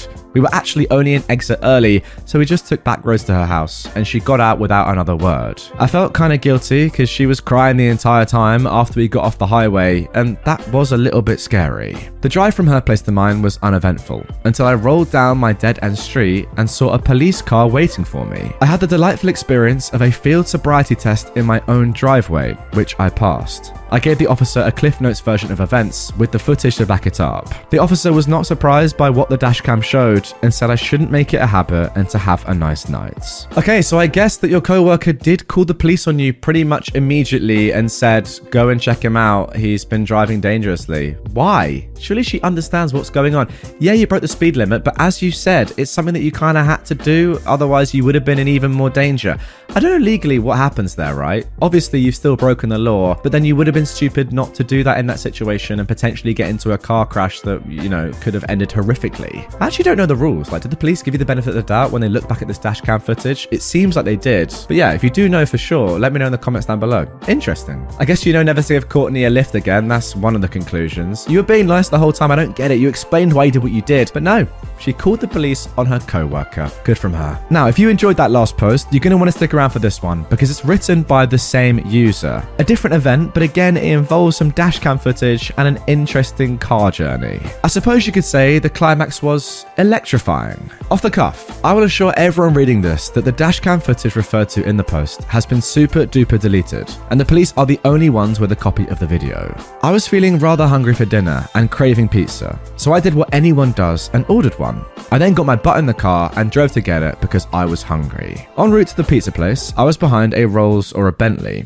one of those super expensive and fancy British cars that are more intended as a status symbol than actual transportation. Said fancy car had super tinted windows and was being operated rather erratically, all over the road, swerving now and again, and then drifting to one side before swerving again. I stayed a good distance behind the car, because I might have been born at night, but it wasn't last night. Driving behind this car for a couple of minutes, just watching and waiting for something to get here, and the car swerves off the road and drives straight through an electrical box on the side of the road. One of the cabinet sized ones. Not the if you go through this fence you can forget ever having kids Transformers. A mighty startling boom and a little bit of a light show, as electrical cabinets are not designed to be impacted by negligently driving automobiles. The two occupants of the car pop out as if they've been shoved out by some unseen force. Two teenagers, as a matter of fact. A boy who was presumably driving, who also found his pants around his ankles and his underwear around his thighs, and a girl. She wasn't wearing a shirt, but was wearing a certain substance on her face which will go unnamed. I start cracking up because who the frick does that at rush hour? Never mind so badly. I call 911 and report a car accident, but I keep giggling because the pair are now arguing with each other. The dispatcher seems rather alarmed why I'm laughing at the same time that I'm calling in a car wreck. I think about explaining what happened, but I just decide to say, I'm sure the responders will understand. Both occupants appear to be unharmed beyond some seriously damaged egos. The man on the other end just goes, Okay. I grab a gag gift t shirt that's been kicking around in my backseat since I don't know when, and some napkins, and get out the vehicle. The pair are still going at it hammer and tongs. I can't freaking believe you crashed my dad's car, says the girl. I wince at that. I freaking told you to stop, cries the boy. Just shut the frick up and give me a shirt, demands the girl. No way, it's freezing, says the boy. It was roughly 60 degrees Fahrenheit. Charmer. Oh wow, apparently that's 16 degrees Celsius. Very comfortable temperature. I cut in with a, excuse me, miss, and she turns around at me with a furious expression that turns beet red when she realizes exactly what she's wearing. Yes, she asks, suddenly covering her exposed lady parts. Here. I toss her the t shirt and then take a step closer and hold up the napkins. For your, uh, and I motion at my face. She makes a squeaking sound and turns an even brighter red. I already called the police. They should be here soon, I say, and walk back towards my car. It was too difficult to keep a straight face much longer. By the time I get back to my vehicle, two cruisers pulled up and discharged two officers. They surveyed the damage. You could see a measure of what the actual on their faces. One officer approaches the pair and the other comes to me and asks what I'm doing. I tell the officer that I've got the whole thing on dashcam. I pull up the footage and the cop watches the erratic driving, the final fateful swerve, and the state of the pair. He groans and covers his face with a hand. Can I get a copy of that? He asks. By now, a fire truck and an ambulance had rolled up, and several people had walked over as looky loos want to do. I've also shown the final swerve and subsequent car exit to the other police officers, some EMTs, and several firefighters. The looky loos weren't invited. Muffled laughter seems to be the order of the day. The first cop comes back over, retrieves his thumb drive, and tells me to delete the clip. Both occupants are underage. I move to comply, but just before I hit the delete button, I look up at him. One last time? He cracks a smile and nods. We watch the final sequence one last time, and then I delete the clip and tell my car to format the drive. Best I can do to ensure it stays gone. The pizza place was a little angry that I was so late for my pizza that they had to make another, but they did very much enjoy hearing the tale of why their power blipped a half hour before.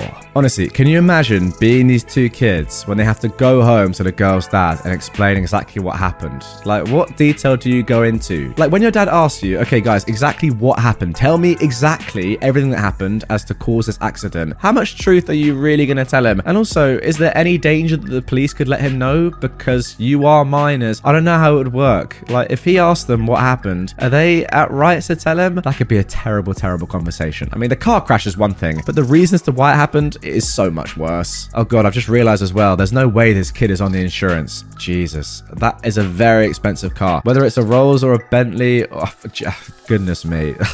that is like the worst thing that could possibly have happened. Um, and on top of that, yeah, the napkins. Nuts. And I've actually just reread the title. I suppose you could say the climax was electrifying. It all makes sense now. Good stuff, OP. Really enjoyed those two stories. Entitled Teacher tries to tell me I don't have epilepsy because I don't have grand mal seizures. I have epilepsy. It's very weird. Like, I don't have grand mal seizures very often, but I get absent seizures, and those seizures where you shake but don't convulse. Alright, for people like me that don't know what grand mal seizures are, here's a definition on screen. A grand mal seizure causes a loss of consciousness and violent muscle contractions. It's the type of seizure most people picture when they think about seizures. Okay, well, this happened when I was in in high school. All of my teachers knew about my absent seizures, including the Karen teacher. I'd just been put on oxcarbazepine, generic for trileptal, and the main side effect was having seizures more often. I had an absent seizure in this Karen's class, and my friend who sat next to me, Yasmin, began to try to snap me out of it. The following occurred, and I was told by Yasmin later what exactly happened. The Karen teacher said, oh, OP, why aren't you doing what I told the class to do? Yasmin replied on my behalf, She has epilepsy. She's having an absent seizure. Just let me get her back to reality. Well, my cousin has epilepsy and convulses when he has them, so she doesn't have epilepsy, and she's just faking it. If you don't do what I assign in the next moment, OP, you'll have detention. Miss, she sent a massive email to all teachers about her epilepsy with doctor documentation that she does indeed have it. You can't send her to the office for detention for a medical issue that she has no control over. I so can and I will do when I see fit, Yasmin. If you don't like it, you can go with her. Now, to notes, I've only had two grand mal seizures in my life one when I was 16 and one when I was 18. I haven't had one since then, thank God, but I definitely have epilepsy. Well, I'll report your butt to the Board of Education if you try and do that, miss. That's not her fault. At this point, another student gets involved. Yeah, she's got a medical condition, miss, so therefore you can't send her out by law. He'd been doing college classes for a lawyer career path. But this Karen continues. OP, wake the frick up now, you lying dog. You don't have frickin' epilepsy. At this point, the teacher reached to touch me, and Yasmin and the other student both jumped up and guarded me, as with absent seizures, you don't touch a person when they're in one. Yasmin had another student go and get the principal, who took the teacher to his office, and then I snapped out of it, thank God. This Karen was actually fired for intimidating students and trying to touch a student without their permission. Recently, she found me on Facebook and berated me for getting her fired. It wasn't me, it was Yasmin's dad that did, and causing her own kids to be taken and put into the foster care system because she didn't have money to care for them. Well, it turns out that she got her kids taken because she didn't believe that her youngest had an allergy to peanuts and purposely packed them PB&J sandwiches for lunch to prove that her daughter was faking the allergy. Her daughter could have died from anaphylaxis. You see, stories like this are the reason why it really annoys me that YouTube removed the poll option on videos because in my opinion, this story is probably fake, but I have no idea. I mean, I know from my personal experience that teachers can be mental and the more I think about it, the more I think that maybe this actually did happen. Listen, get in the comments whatever you think. Obviously, there's no way to validate this, but I wanted to bring it to you and see what you guys thought. I wasn't sure when reading it. Let me know down below. Do you reckon this story is real or fake? Let's carry on. Entitled Woman tries and fails to take my job. So, I'm an instructor at a small college. I teach artsy vocational classes, but I only have an MFA, and my school really favours more academic PhDs. This was all told to me when I was hired, but the dean at the time was incredibly kind about this and gave me a secret boost in pay to make up for the lack of favour. She told me that even though I would never be promoted, my area of expertise was valued, and as long as I stayed in my lane, I was very welcome. So before I even got tenure, I worked for a few years and developed a slate of very popular classes that filled every semester. I was very happy and grateful to have the job. Titles mean nothing to me, and I was just happy to be successful at a job that I loved that helped people. I also learned very quickly never to step on the toes of more senior faculty. I stayed in my lane. Then, a woman was hired in another subgroup of my department. I never met her, nor was I involved in her hiring. She had nothing to do with me, but she does have a PhD. Now, before I even met her, I saw on her social media that she announced that she would soon be teaching all of my classes, and she was delighted to be doing that. I was shocked because I went through a rigorous hiring process, and I'm exceptionally qualified to teach in my area. She has no publications in my area, and her degrees are only vaguely related to my area. I figured my chair would put her in place, but I was wrong. Instead, I was called into the chair's office and told, Our new hire is very interested in what you do and wants to help you. I stared my chair down. She's got a degree in X, but was hired to do Y. That doesn't have anything to do with me. Ah, well, her degree is multidisciplinary and she is more than qualified. This shocked me because it was way out of protocol. There was a pecking order, one that I'd followed. I also realized very quickly that if I gave in, I'd have no job. I'd be shunted off to teach stuff I wasn't qualified to teach. This gave me the courage to resist. And resist I did. Multiple meetings with my chair followed, in which I was painted with the difficult and unsupportive words. Honestly, if the woman had one shred of business teaching in my area, I probably would have succumbed to the pressure, but she wasn't qualified either by degree, experience, or publications, and that made me mad. Meanwhile, an older colleague, who'd been terrible to me and made me cry a few times, pulled me aside one day. Apparently, she'd grown to respect that I wasn't letting the chair bully me. She told me to never verbalize permission for this new hire to take over any of my classes, Apparently, the rules of the school were and are that I was the one who decided who could sub for me or take over for me. So I held firm. I was bullied over and over again. One time, my chair very nearly physically threatened me and said, Why can't you just say it? The chair had no idea that I'd been tipped off as to why I needed to not give permission. I was told by another colleague that this new entitled teacher is bored with her area and doesn't like what she got a degree in, and she only did that area because it's easy to get hired. I said her life choices weren't my problem, and I stood firm again. My chair threatened not to support my tenure, but I actually had a bulletproof application. The chair couldn't do anything. I was shunned by many colleagues, some of whom I thought were friends. I was called angry and unreasonable on a good day, a female dog on the worst. One day, the sweet dear lady who'd been responsible for hiring the new entitled teacher actually cried an apology, saying she was sickened by what was happening to me. The woman had been their last choice, and the only person they could get.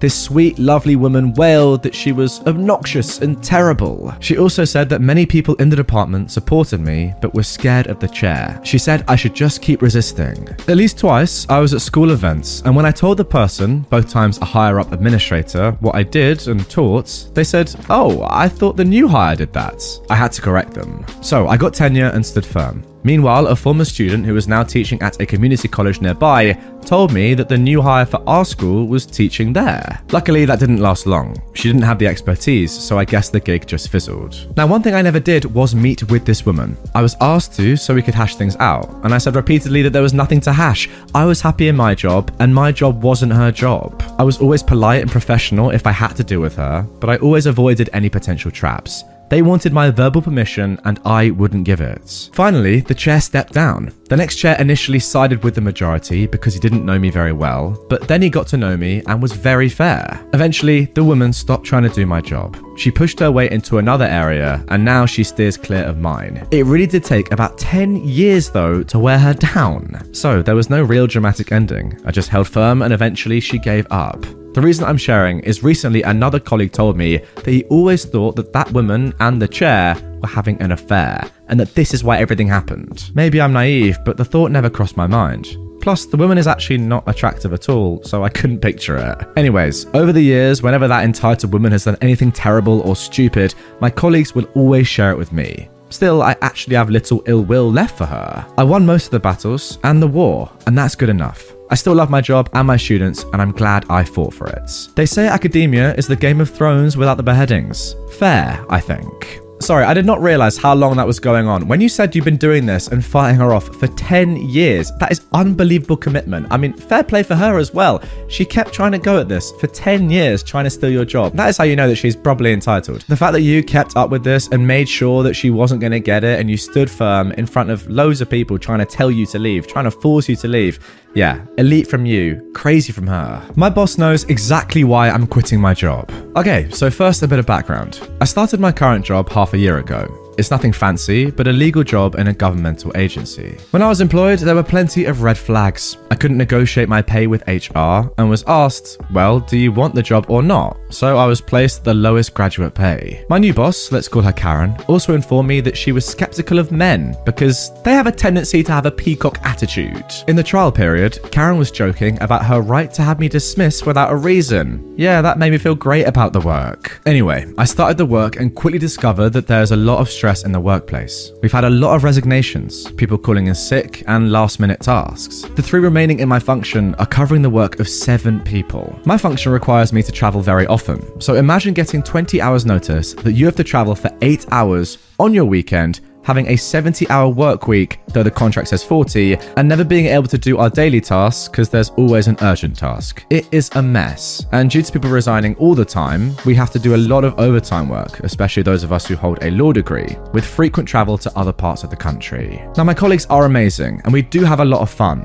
but we are stressed all the time, and colleagues break down crying due to the stress from time to time. Now, my boss Karen is actually quite nice, but she should never have been put in charge of this department. Due to her boss being nasty to her, she'll often take it out on me and my colleagues. After six months of verbal abuse, I started checking out the job market. I was quickly offered a job closer to my speciality with less overtime and a massive jump in my salary 40%. I accepted it on the spot and called Karen to resign. She took it sort of well. In five minutes, she was through all the grief stages denial. You couldn't already have found a new job. Anger. Who's stolen you from me? Give me his name and number. I didn't. Negotiation. I'll match the pay. I told her that she can't, but I agreed to not take my stored up vacation and get it paid out instead. Depression. You've been the biggest success story in my employment that I've had. I can't replace you. This is saddening. And then finally, acceptance. Okay, it's closer to your interests. I'll miss having you working with me. Now, all I have to do is to work through my 30 day resignation period. I can manage it. A few days ago, we had an extraordinary seminar on well being and stress at work. Yes, that is how bad it is here. We had to talk in groups, and in my group was Karen, another colleague who was resigning, and a recently promoted colleague. My recently promoted colleague made the point that with better well being, better communication, respect of the work life balance, and less stress, the retention would be better. But Karen knew better. No, no, these two guys aren't quitting because of stress and lack of well being. They're part of a generation me first. I can't blame them for being a part of an unfaithful generation that doesn't respect the workplace and is ungrateful for the chances provided. Yep, she really said that. You know what? I might take the last week off now. I'm done with Karen. We've both told her why we're quitting, but she's not even respecting our reasoning, instead, making it a problem that we don't live to work, but work to live. I mean, come on, even at that point, the most stupid person with their head in the sand would realize that the turnover rate is as high as it is for a reason. And it's not just because of the generation, it's obviously an internal issue. It's not that hard to get. Like when you're at a work event and literally two of the people on your table are resigning in the next few weeks, and then you're explaining to somebody, no, it's their problem, not ours. Yeah, surely at that point you look at yourself and you think, ah, maybe something's gone wrong here. Like, what am I doing? And by the way, I'm not blaming the Karen entirely for this, by the way. Like, OP has said that they have a lot of pressure from their boss and above. It's a company wide issue, but it definitely needs sorting, and it's definitely a company issue. So that's what discrimination feels like. I've recently discovered that sitting in a chair all day, every day can have a detrimental effect on your lower body, places like lower core, hips, and glutes. Happily enough, my gym offers a trainer led class that targets that area specifically. I also happen to know for a fact that promotional material for said class exclusively features females in all the pictures. I checked the signups for it, and it's listed as one I can register for. Sometimes there's specific classes for age or gender that just won't appear in my feed. So just to double check that it would be okay for me to participate as a guy, I went to talk to the staff last Friday about it, and actually wound up talking to the seemingly nice woman who leads the class. Spoiler, she's a bit of a sadist, but in a good way, if you catch my drift. I mentioned my particular problems and complained a little bit about how frustrating it is trying to get stretches done based on what you see on a video. Her response was, and I quote, Oh, goody, a special project. I'll put you up front with me to make sure your form is perfect. I mentioned that sentiment being terrifying, and she said, and again, a direct quote, Oh, you have no idea. See you Monday. This statement was punctuated with the gleeful tiny claps that some people do. So, Monday, class time rolls around and I show up. It turns out the class is being held in a yoga room, which is heated to 80 something Fahrenheit and kept fairly humid.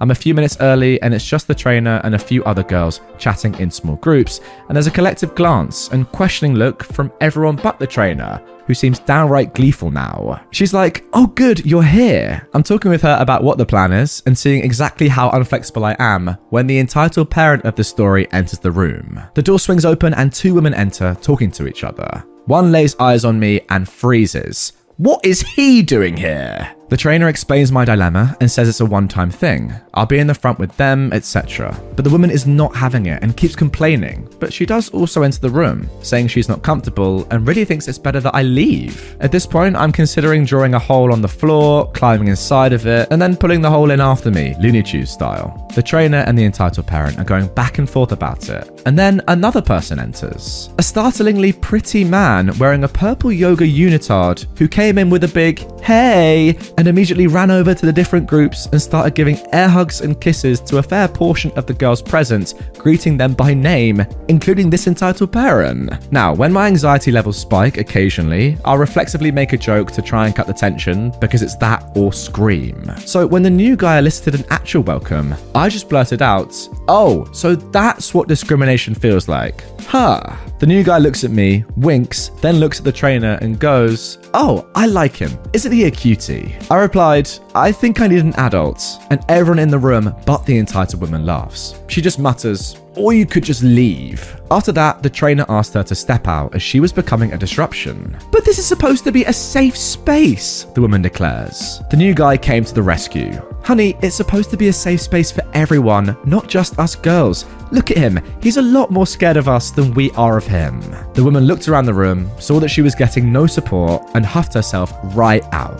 The class itself went a lot longer than it should have. It was only supposed to be an hour, and only an hour went by on the clock, but it felt more like at least three hours for me. My whole world is pain, and then OP is actually updated the morning after. I knew nothing of pain writing yesterday. Oh my god. Yeah, that's that DOMS for you. Enjoy that, pal. Also, before people call me out for this not being real discrimination or me not knowing what it's like, I realize I'm incredibly privileged to be a straight white male. I don't discriminate. I'm well aware I have no idea how hurtful it actually is, and I was not trying to make light of the concept. I just felt so uncomfortable that I blurted out the first joke that came to mind. Yeah, valid point, and I agree with it entirely as a straight white male myself. But I will say, you actually were discriminated against. That is discrimination. People are saying that they feel uncomfortable with you in the room for no reason other than your gender when you can be whatever gender you want in here. There's no rules. And yeah, I'm not for one second, like OP, saying that this discrimination is worse than what other people from minorities have to suffer with. Of course not. But it is discrimination nonetheless. Gotta say, the man that came in, absolute legend. And second of all, your joke was funny. So overall, great story, fair play to you. Entitled Mum thinks we control the weather. I was formerly employed at a large Orlando, Florida theme park. You know, the one with the mouse. Backstory This takes place in the middle of July, and if you've ever been in central Florida in the summer, you know it rains pretty much every single day between 3 and 7 pm.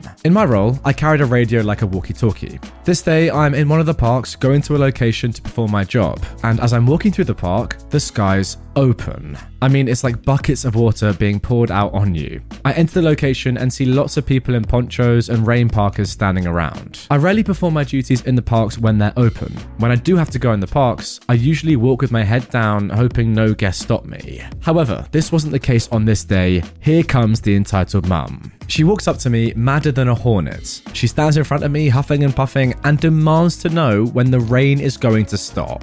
This is how the exchange took place. Um, sir, when is this rain going to stop? My children would like to enjoy the theme park. Mum, I can't be certain, but there are storms usually in this area every day. But you're ruining my kids' vacation. Excuse me, Mum?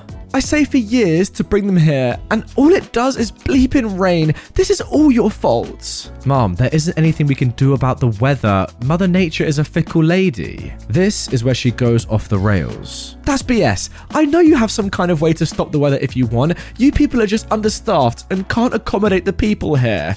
What have I just read? I can assure you that is far from the case, Mom. We want all of our guests to have the best time because if you don't, you won't come back and visit with us. You guys are the reason we're here.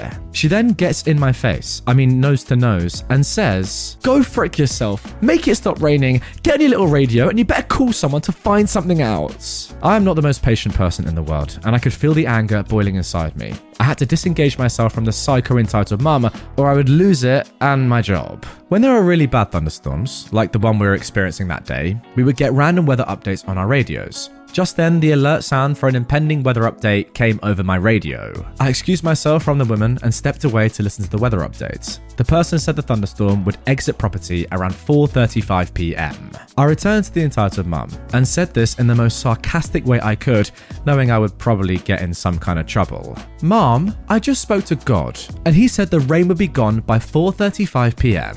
But shockingly, the entitled mum looked at me and said, Thank you. I just stood there with my mouth open, and I took this as a sign for me to exit the scene. Flash forward about an hour, and I'm still in this park. The rain stopped, the sun was back out, and it was humid as heck. Just out the corner of my eye, I spot the entitled mum, and she's making a beeline straight for me. I think to myself, great, it was nice working here. She says, Thank you for calling someone so they would make it stop raining. I have a, huh, what? Look at my face and just say, huh? I knew you guys could turn it off. I still have a hurt what look at my face, and I just mumble, You're welcome, Mom. I walk back to my work truck, laughing the entire way. Alright, that is just the icing on the cake. The fact that she actually thinks that you physically stopped the rain and it wasn't just natural is incredible. I love this woman. You know what's crazy is that now this woman is going to tell the story for the rest of her life of the time at Disneyland where she forced an employee to literally stop the rain so her kids could go on the rides. Incredible. Now, if you like that first story, you're going to love this one. Why is there no snow? So, I saw someone else post recently about a lady asking about changing the weather, and it reminded me of a similar story. I manage a motel in a very small rural town that blows up during the winter as we live next to a mountain. Without a doubt, every year it would snow during winter over the town, but this year we were not graced by it. A guest who checked in the night prior came into the front desk the moment I flipped the open sign and started nonsense ranting. When her ranting was finally over, I gave her a moment to potentially say anything else and then asked, I'm sorry, What's the problem? Why is there no snow? On the mountain, I assure you there's plenty. No, no, I mean down here. I don't want to drive my kids all the way up the mountain for snow. Well, unfortunately, it seems we haven't had any reach down here. The mountain will most likely have had their snow machines working though to help accommodate. But I don't want to go up the mountain. I want the snow here so I don't have to drive my children all the way up there. I'm sorry, but there's nothing I can do to assist with that matter. Then change the weather. Uh, the the weather? Yes, change the weather. I brought my kids here for the snow. How would you like me to change the weather? I don't know, get one of those stupid machines to spread snow down here or something. Yeah, I don't believe that I'll be able to arrange that. We'll figure it out. At this point, I knew we were both yelling at brick walls, and I really needed to put food in me, as I didn't have enough time to have breakfast before I arrived at work. So I calmly said, If you would like snow, then I'm sure there's some in the freezer I can scrape off and hand to you in a cup. No, this did not satisfy her. Yes, she was very angry and left a very heated and slightly deranged review. And yes, I laughed very hard after she stormed out complaining to the heavens that life was very unfair to her for not giving her snow. And there you go, just like London buses, you wait ages for a story to come along about a Karen that wants someone to physically change the weather, and then two come along at once. Incredible scenes. I mean, genuinely, like, we've seen some stupid stuff over the course of my channel, right? And on this subreddit in particular, but like changing the weather or literally asking somebody to change the weather, it's gotta be right up there, doesn't it? I mean, it's top three, that's for sure. Entitled Abusive Brother in Law wants to drop his daughter at my home whenever he feels like it. My husband blames me for not allowing it. I am Shannon, a 33 year old woman, and I've been married to my husband Tony for 13 years. We have a daughter, Janelle, who is 12. It's been a very rocky 13 years because of Tony, his brother Miles, who is 31, and their family. Let me give you a little backstory. In 2020, Miles was diagnosed with schizoaffective disorder, and the family has done nothing but enable it. He started arguing with Janelle, my daughter, while she was talking to his mother, her grandmother. I came out of the room because I heard it in the hallway, and he was literally facing down a 6 foot 2 man, a 10 year old girl, threatening to put his hands on her because she talked back to him. I stood between him and told him he's not going to put his hands on anyone. His mother tried to quiet him and get him out of the house, while Tony is sitting outside on the porch listening to everything that's happening. I asked Tony why he didn't do anything, and he said his mother had it under control. I was seething and couldn't believe it. A month later, Miles comes with his daughter Jessica, who is six years old. I'm in the shower and I hear him arguing with my daughter, saying, I'm gonna put my hands on you. Your father and mother can't do anything about it. I immediately came out of the shower, but he was gone and Jessica was there. I told Janelle to put her clothes on and that we're leaving the house. I called my husband and told him we're leaving, but Jessica is in the house. Miles returns and sees us waiting outside for an Uber. He starts berating us at the top of his lungs, calling us all kinds of names. We quickly got in the Uber when it came, but Miles came up to the Uber and punched the window on the side I was sitting, telling us to go. I called the police when I arrived at my parents' place. They took my statement, gave me a report, and then left. I heard that Miles was harassing people in the streets after we left, berating them in the same way. I told my husband that Miles needs to be taken to the hospital or else he'll end up in jail or worse. He told his parents and they did nothing. Instead, they took him in where they were working and were watching him. He saw my husband come by, and Miles then stepped away from them and came to our house. After things escalated drastically, the police were called and he was taken to jail. It is now 2022, and I've not seen any of them, Miles or his family, since that incident.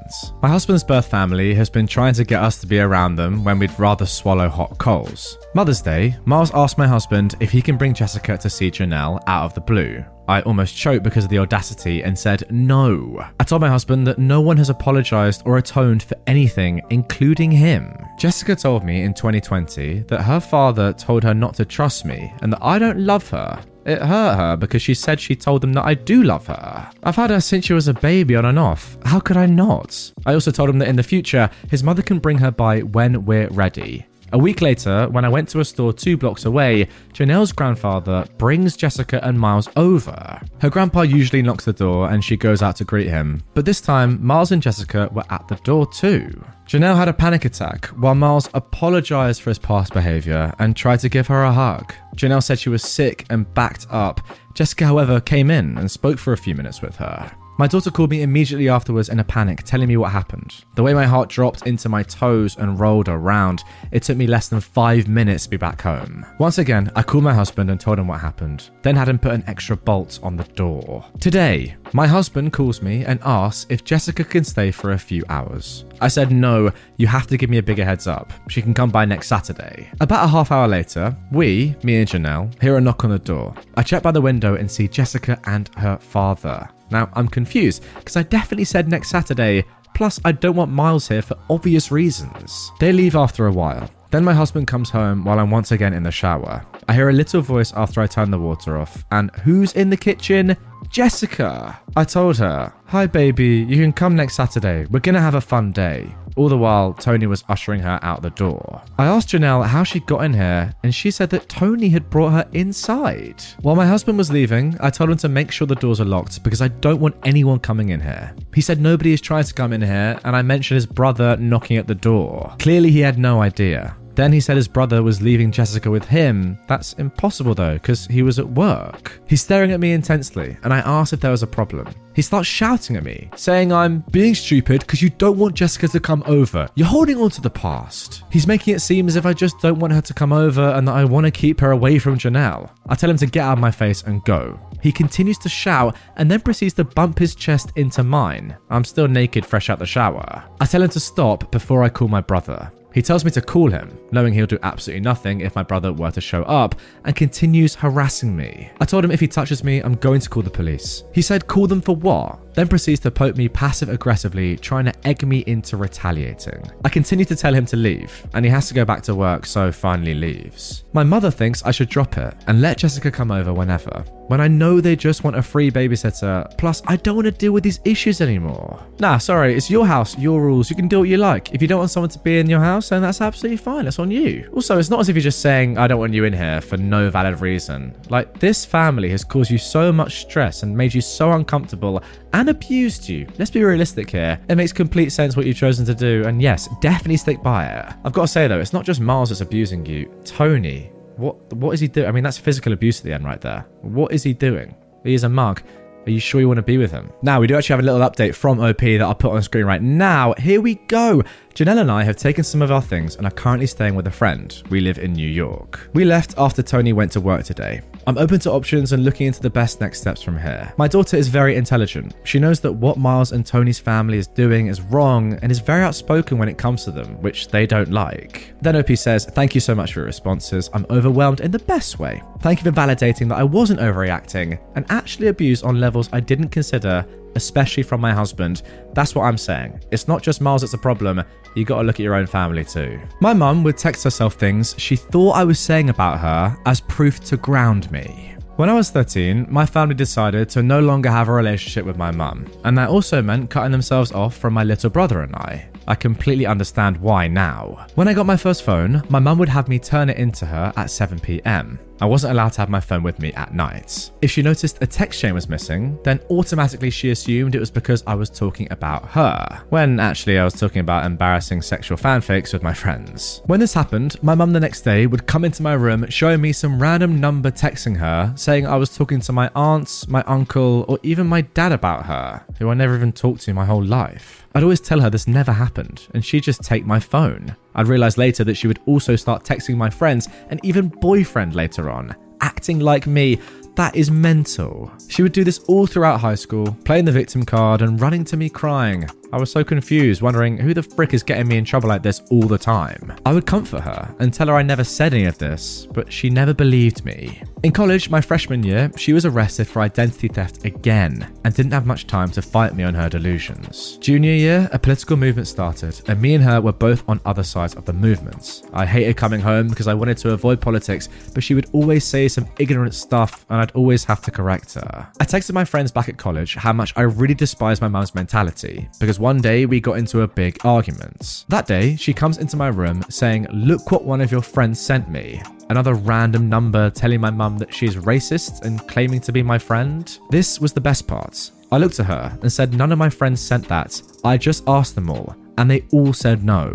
She asked if I was going to deny it, and I told her, no, I said that. I was telling my friends how dumb you are. She started crying right in front of me, asking why I would say such hurtful things about her to my friends. I think in that moment I had a realization. My whole childhood and teen life, this psycho was texting herself mean things she thought I was saying about her to make me feel guilty for things I never did. She wanted me to beg, cry, tell her how much I love her, and tell her those were lies. The minute I denied it, it broke her. It's been two years and we do not talk anymore. A few days during no contact, she would text me on random numbers saying she was going to ruin my life. I would screenshot this and show it to my brother, and he would tell me, Oh, that's mum crying, because that same number is texting me mean stuff too. So she never really stopped her bull. Different number now, but I just feel silly that she did this my whole life and it took me so long to realize. I mean, yeah, maybe with the benefit of hindsight it becomes obvious, but you know, that's your mum. Inherently, you're going to trust her because that is just a natural biological thing. I don't really know if you can blame yourself for that. In fact, I definitely wouldn't. I mean, clearly she's just a very strange woman, probably has a lot of issues. The fact that she's been caught for identity theft before and is doing this sort of stuff all really adds up, doesn't it? I just don't really get it from her perspective. Maybe trying to validate her own feelings. I don't know. Strange. Can you imagine how trippy that would be though, like as a kid?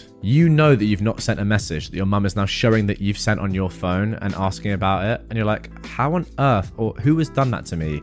You would never at any moment think that your mum has done that. That's just crazy. So, overall, I definitely would not blame yourself for not realizing it. Your mother is just insane. My own sister made false accusations against me because I refused to supply alcohol for her party.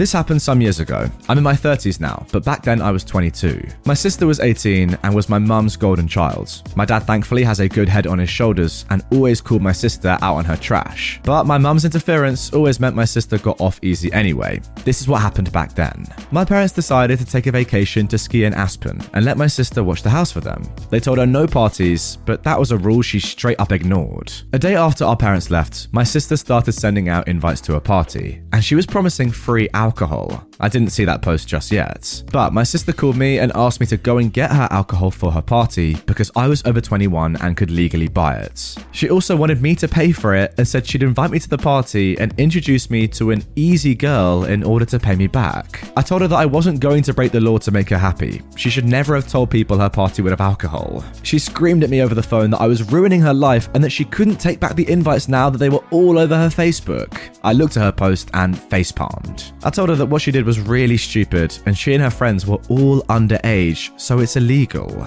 She tried to say it would only be illegal if I knocked on them. I said I wouldn't knock, but I wasn't going to buy her booze either. She screamed at me some more, so I hung up the phone. Well, that night my sister had the party, and someone called the police for underage drinking. After being arrested and confronted by police later on, my sister threw me under the bus and said that I'd supplied the alcohol she was using. It turns out she actually broke into dad's liquor cabinet and thought it would be better to frame me for her crime.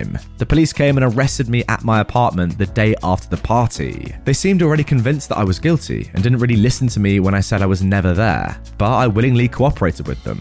At the station, I told them the whole story and got them to look at my sister's Facebook post. Thankfully, there were a few people there who listened to me, but I still had to sit the night out in a cell while my parents were called. My mum and dad flew back home overnight and bailed out both my sister and I. But my mum tried to make my dad leave me in jail because my sister had told them her lies as well. But my dad took the time to talk to me and look at my sister's Facebook. Of course, he believed me. This caused a fight between him and my mum. When they got home, my dad discovered that my sister had broken into his liquor cabinet and spoke to police on my behalf. My mum, however, still wanted the blame to fall on me because, as she put it, the charges are ruining my baby's future. My innocence was further proven by the fact that me and my car was seen on CCTV when I left work and when I arrived at home soon after, as the apartment I was living in then had CCTV cameras to watch the parking lots. My car didn't move from there for the rest of the day and night. In my sister's story to the police, I'd driven out and gotten the alcohol for her, but I wasn't seen on CCTV in any liquor store in the county, and my bank account showed no transactions buying alcohol.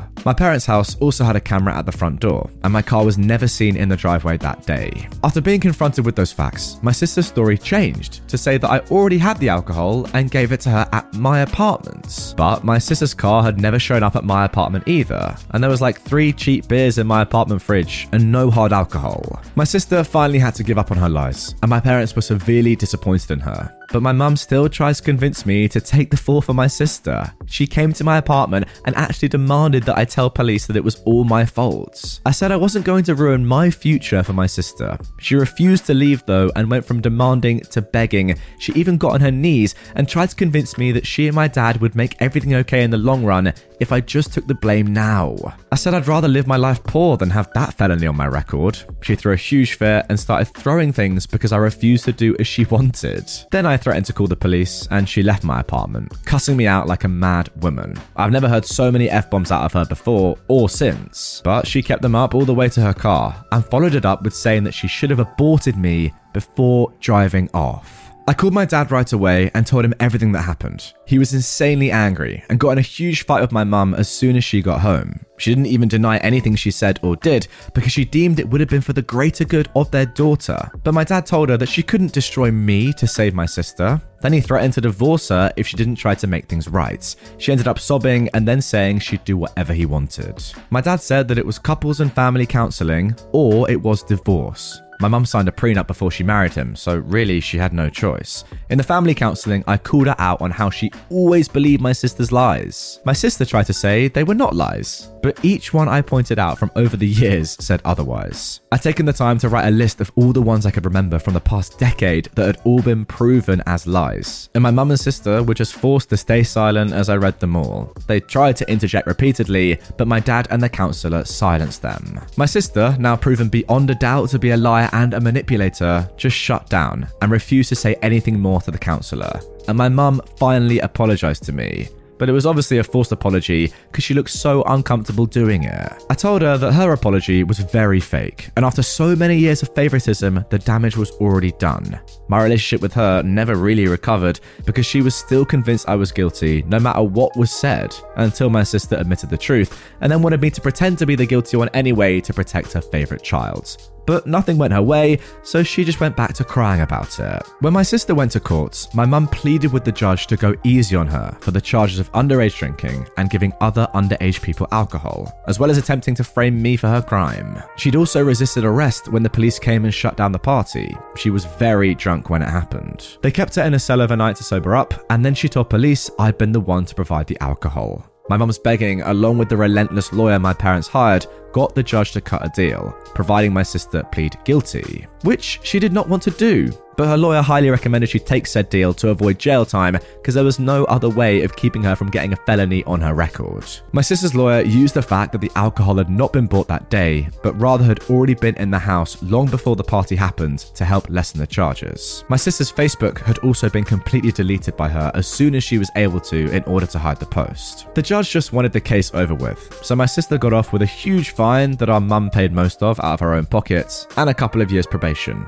She was also made to get therapy too by our dad. She's never really showed actual remorse for what she did though, and only had animosity for me no matter how in the wrong she was. She was eventually diagnosed as a narcissist after dad made her go and see a doctor. After her probation and four years of college was over, she decided she was going to leave home for California and never come back once she landed a good job. She currently works in an office in LA and we've not spoken in years. Dad got her that job, but she's not shown any real appreciation for it. Even my mum has given up on her ever coming home for the holidays and us being a real family again. It tore her up inside for a few years, but now she's just bitter. She doesn't really blame me anymore but we only seem to show indifference to each other. Just because my sister cut her off wouldn't make me the new de facto favourite, it just means that my mum lost her baby and isn't getting her back. She can't leave my dad because she's too reliant on him, despite having her own career. She'd never want to be on her own again, so she's just become a shell of her former self. Nothing's between me and my dad are still great.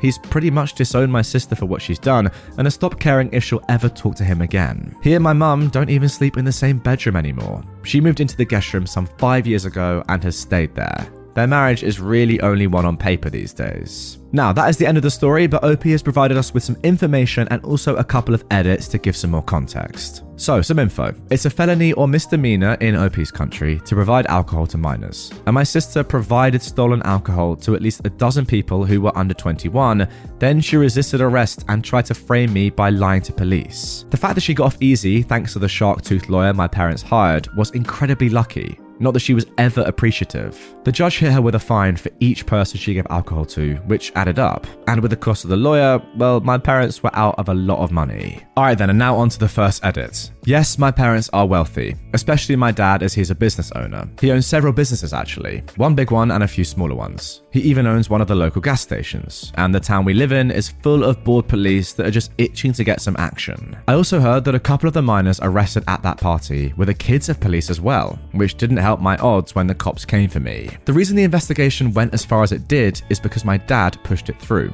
I also went out of my way to provide some of the evidence, like the CCTV from my job, my apartment complex, and my bank statements showing I didn't buy the alcohol. The rest, my dad pushed for. He had a lawyer get the CCTV from every liquor store in the county for that day. My mum actually tried to talk him out of doing that. In the end, this all took way too much to prove my sister was a liar, because she tried to stick to her story hard even after my parents discovered she got the alcohol from my dad's liquor cabinets. And yes, my parents lost a ton of money, basically paying off the court to dismiss most of my sister's charges. My sister had to pay like 10%, that's about it, and that's just the little bit my parents made her pay. They still pay for her college after that as well. So people calling this out as rich people drama are exactly right because it is just that. At the time this went on, I was still in college myself, but my dad insisted I have a part time job to learn the value of work, and he was exactly right about that. My family is wealthy, but my dad tried to keep me from acting spoiled growing up. I even bought my own first car with my money that I earned working part time. But I can't say the same for my sister, as my mum treated her like a princess. The rest of the family as a whole also hates my sister after what she did back then, so there wasn't much love lost when she ghosted us, save for my mum. She cried about it often for an entire year. And then one final edit. Yes, this happened in the US. And yes, it was stupid the way the police arrested me. My dad had some pretty strong words with them about that, but I guess the cops had nothing better to do, and the arrest was expunged from my record after I was proven innocent. But as someone in the comments has pointed out, it is scary how easily your freedom can be taken away. I've instinctively avoided police ever since that happened. For them, arresting the son of a rich guy must have been a big scandal waiting to happen. And no, no one was injured as a result of DUI, but I've spoken with my dad and he said there were a few DUIs because a few of the minors there got in their cars and tried to drive away when the police arrived. Considering I heard a few of the people there were the kids of police officers, that only made things worse for me. The cops that arrested me both looked middle aged, so if their kids were involved, that may explain why they treated me like I was guilty. And finally, those who say this is fake, I wish it was, because it's so stupid that it really should be.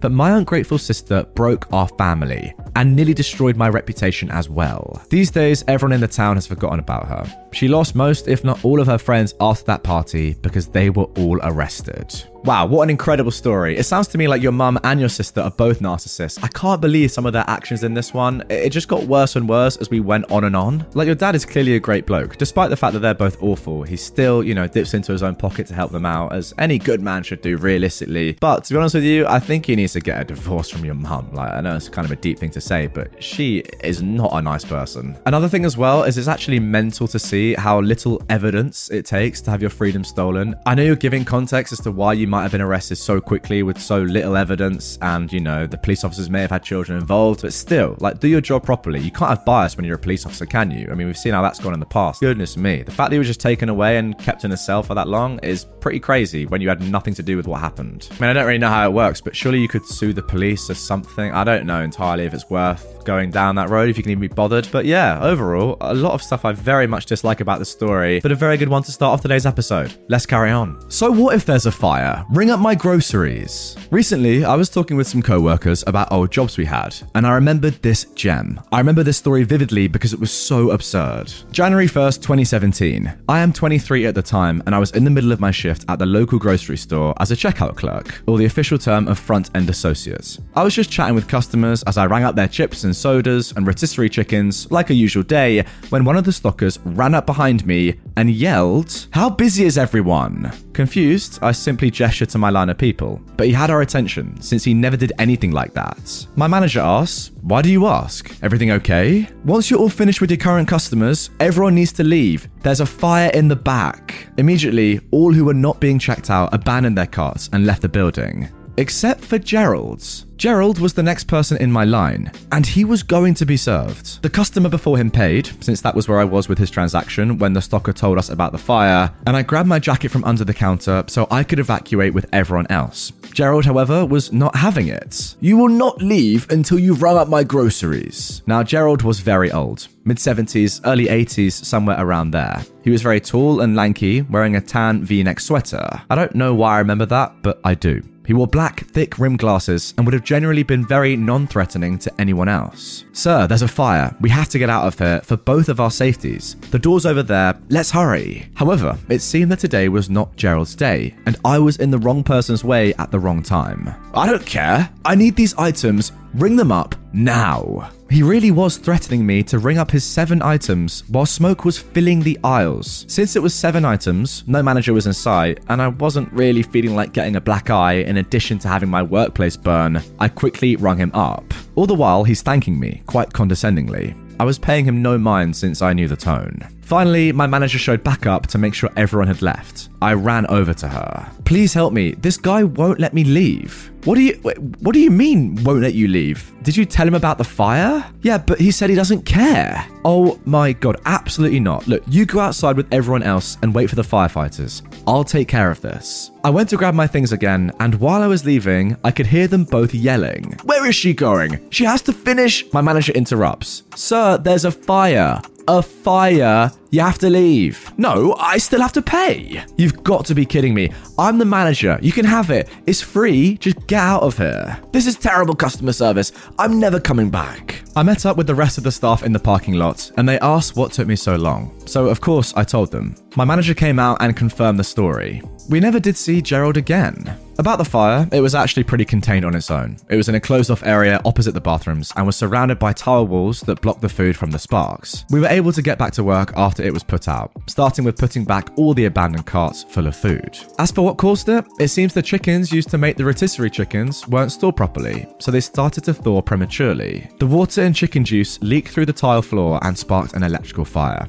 The best part was that when we learned this, we were still in the parking lot. I looked over to the parking lot, to the side of the building, and saw at least 50 turkey buzzards in the trees. I shook a co worker while laughing hysterically. They can smell them. Everyone else joined in on the hysterical laughing. It was truly the weirdest way to start the year. You know what? While Gerald is clearly entitled, and I'm not entirely sure what he was doing here, I have a lot of respect for him because clearly he's at an age and a stage of his life now where he doesn't really care. You know, he's past the point of giving a dang about anything, and I'm here for it. Like, I respect someone like that. Yeah, it's a bit weird, um, not getting out of a building when you know it's on fire, but to him, not getting the groceries that he needs is less important than a fire in the back of a shop. Priorities. I, I kind of back it. What I don't really get though, I mean, I'll, I'll be honest, I don't really get anything that happened in the story. But what I what I don't really understand at all is when he says terrible customer service after being told by the manager that you can just take all the items for free. That sounds like excellent customer service to me. Um, so apart from that, I back Gerald. What a man. Entitled Squatter tried to steal my brother's house. Several years ago, my brother Dan moved from California to Washington State and built a three bedroom house on one of two parcels of land he'd bought when he was just 18 years old.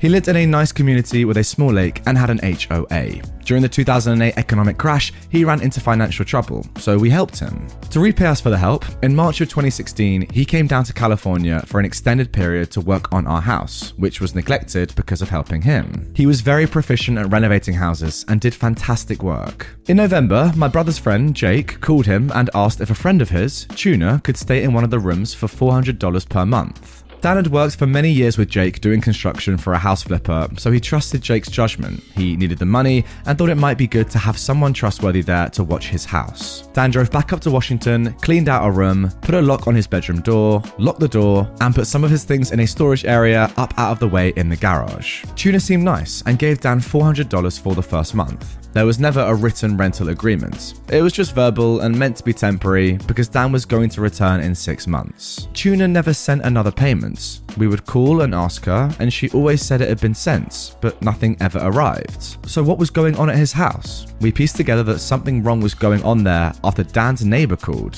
And after questioning Jake, the neighbor complained that the house had turned into a drug house full of people and cars coming and going all hours of the night. At the beginning of June 2017, Dan drove back to Washington and handed Tuna a three day eviction notice. She left, stating that she had somewhere else to live, and would get her stuff later. He allowed her to retrieve her stuff at a later date. He just wanted her out. He started working on repairs and cleaning up the house. I mailed Dan a care package with some clothes, a California themed shopping bag, and gift cards for gas and food. Five days later, Tuna showed up with two men who punched Dan in the face. They wanted to take the house back by force. Dan went to the neighbor and called the police. The police came, and instead of arresting the men and Tuna, they took Dan to jail for missing a child support court date, which then put a warrant on him. Before coming to California, he thought everything regarding child support back payments for his independent, successful 23 year old adult child had been taken care of. He had no idea about a court date since they notified by mail, and Tuna had never forwarded his mail, which was one of the things she promised to do. The child support scam on Dan is another issue I'll have to submit later. So the police essentially handed the house over to Tuna. She and her cronies went in, changed the locks, and placed a long metal bar across the inside of the garage door so it couldn't be opened from the outside. They stole the package I sent to Dan and spent the gift cards. Meanwhile, my family and I were on vacation in Hawaii, and I received a phone call from Dan in jail. I spent a whole day of my vacation in the hotel room trying to figure out how to get him out. Bail bonds could not be used for child support cases. Finally, they let him out when I paid a child support payment of $350. He'd been in jail for three days, and the squatters had dug themselves in, so when he returned to his house, he had to call the police to arrest them for trespassing. After all, Tuna had been evicted, left, and no longer had permission to be there. They were squatters by all accounts, but the state defers to people who just claim they are renting, therefore requiring a landlord to go through the court system to remove the so called tenants who are actually squatters. The police came and screwed him over once again. Tuna claimed she was renting the entire house and the police believed her instead of Dan. She told the policeman that she would leave in 10 days, and the policeman told Dan that he could have his house back in 10 days because Tuna said she would leave by then. Are you kidding me? Dan was instructed to then leave the premises or be arrested. It was his house. She was trespassing. He got into his minivan and drove away with nowhere to stay but in the van. Of course, Tuna did not leave after 10 days. Dan went back after 10 days and called the police again. Once again, the police told him to leave or be arrested. We didn't know what to do next. One of the HOA board members, who had some experience in managing real estate properties, attempted to help us. She said that he needed a 20 day eviction notice, then Tuna would be out, and this had always worked for her when she had to evict tenants. Okay, so the 20 day notice was posted and we waited. Tuna did not leave. Dan went over to his house and started cleaning up trash strewn all over the yard, waiting for her to leave. But Tuna called the police, stating that she was a renter and he was disturbing her. Once again, Dan was asked to leave or be arrested. This time, Dan put his phone on speaker, and I heard the whole interaction between him and the police. Yep, he had to leave or be arrested. Dan couldn't even get his construction tools out of the garage and couldn't work without his tools. And with being homeless, how do you even work? What was going to happen to all of his possessions, his sentimental things? His room had been broken into long before, his things removed, and people had used the room. It was near the end of summer. We were paying his mortgage payments, and it was getting so hard on everyone. Then something nice happened. A kind friend, Adam, asked him to stay at his house, which Dan did.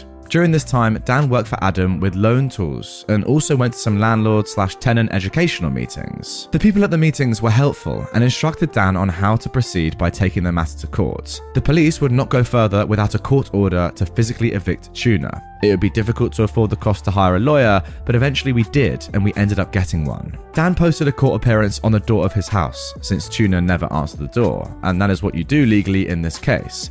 Every time he posted a court appearance, he had to legally give her one week notice, which he did. He showed up at courts and Tuna failed to show up, so he won by default, right? Well, wrong. The judge said that Tuna was not given proper notice because the notice was posted by Dan instead of an anonymous person. Dan walked out of the courtroom. The lawyers from the landlord and tenant meetings were there and couldn't believe it. Unfortunately, Adam had to move out of his house he was renting, so Dan had to go back to living in his van. It was autumn in the Pacific Northwest and getting cold. The police had started harassing him if he slept in his van. We rented motel rooms for Dan. Once, while at a motel, Dan heard a knock on the door in the middle of the night. He thought it was the staff and opened the door. Instead, two men burst into the room and proceeded to beat the heck out of him to rob him. They broke his finger and gave him a concussion. Dan ran to his van, drove it to a parking lot, and slept. He refused to go back to the motel. Things were starting to go downhill in a very bad way. I found a lawyer from a non profit who worked for free to help. He actually used that three day eviction notice that Dan had given Tuna back in June as a basis for the case. I'd found it online, the wording was appropriate, and it had been served properly. The lawyer had to jump through endless hoops and court appearances. The same judge presided over every case that had to do with evictions, and she always favoured the tenants, including entitled ones. This took forever, like three more months, and Dan became haggard, homeless, sick, depressed, and at times went missing. Once I called every hospital, jail, homeless shelter, and even the food bank looking for him. His van was impounded four times, he was hospitalized four times, he was endlessly hunted down and harassed by the police. Three times I found him because I was listed as his emergency contact on his state insurance when he showed up at hospitals. While all of this was happening to Dan, my husband was in a serious motorcycle accident and I had to take care of him, change his dressing, etc. Okay, I'm crying right now. This was so hard to endure, remember, and difficult to write about. I couldn't leave and fly up to Washington to help my brother, but I was doing everything down here to get his house back with the lawyer. I got him motel rooms at other motels when I could. I paid four times to get his van out of impound. I sent him cell phones and care packages delivered at UPS stores. Before we even continue, can I just say, OP, you're an absolute hero. Wow. One time, Dan was lost and didn't have his van or phone. He ended up at a hospital who contacted me. He told me that he'd felt really sick and had gone to the hospital earlier, who released him after examining him, even after he pleaded with them to let him stay because he felt horribly sick. He ended up collapsed on the sidewalk by the Salvation Army shelter, who wouldn't let him in, and another homeless person called 911. So he was back at that hospital with a very serious condition affecting his heart. I told the hospital to please call me at release time so I could arrange a motel for Dan. They didn't. He was then found in a park in frigid weather, dressed in a pair of scrubs, a t shirt, a hoodie, and one shoe. A city policeman called me and took him to a motel where he stayed a while. I sent a care package there. Dan told me that one time when he was being harassed by the police for cooking food in a park, he mouthed off and told them they were communists and it was their fault that he was homeless because they gave his house to a squatter. A fire truck arrived, so he wasn't arrested with the fireman there, but I don't think the police liked him much for saying that. In October, Dan was arrested for drunk driving while he was sleeping in a Walmart parking lot. Like, how? I had to bail him out of jail over that. Every time he didn't get to court hearings, they would post warrants for his arrest. One time he was in jail and they refused to give him his medication, so I had to bail him out because he felt so awful. In mid November, the police arrested Dan again for not showing up to court for that so called drunk driving incident. He begged me to bail him out. Even though the bail bondsman paid the bail in the late afternoon, the jail released him in the middle of the night, again with no vehicle, impounded, a dead cell phone, no charger, it was in the van, no money, etc. I found out later that this jail only releases people at night so they can get credit and are paid by the state for the whole day. That night he was released, it was our deceased mother's birthday. Dan was then found unconscious in a ditch by a seawall in a Starbucks parking lot. He had a broken femur, a broken hip, a cracked spine, a head contusion, and that finger was still broken from the motel incident. The doctors evaluated that he'd been hit in the back of his head with a blunt object. We do not know who did it. The last thing he remembers was a police car driving by. He was airlifted to a major hospital in Seattle, about 50 miles from where he was. I took a flight up to Seattle as soon as I could and visited him. The doctors showed me the x rays, and he had countless rods and pins put into his body to put him back together. By this time, we were getting closer to having his house back. I went by the house with Adam's brother in law, Paul, who was packing heat. We pounded on the door, and I demanded that the squatters hand over my dead mother's rocking chair. The stupid friend, Jake, was there and he handed it through the door. It's a big heirloom mission style chair, and they'd burned into the chair in 4 inch letters the word wasted.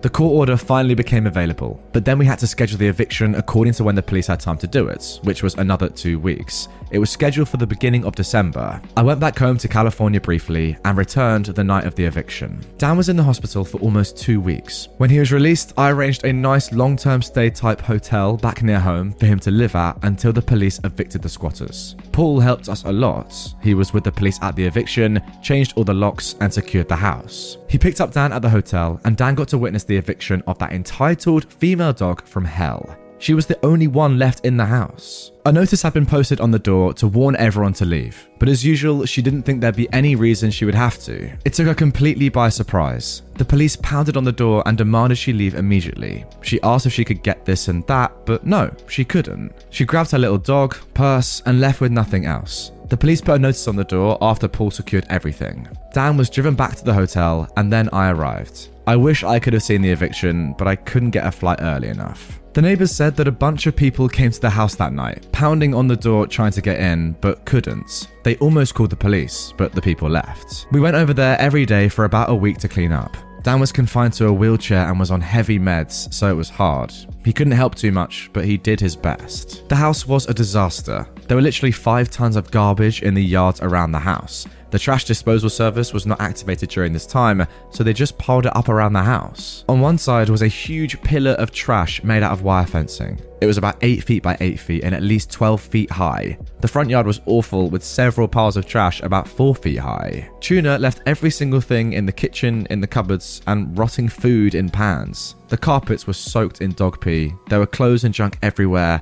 There was loads of crushed glass embedded into the gravel driveway, like she wanted us to get flat tires. Over the doorway from the house into the garage was a dangerous booby trap, which literally could have killed someone. It was made out of large, heavy metal clamps with a glass jewelry case teetering on top of the clamps. It could have fallen on top of someone's head if not discovered, and someone jarred it a little. The water had been shut off for months by the HOA because they controlled the well and owned the water system. As soon as you don't pay the HOA fees, water is shut off. So all the toilets were clogged up with poop.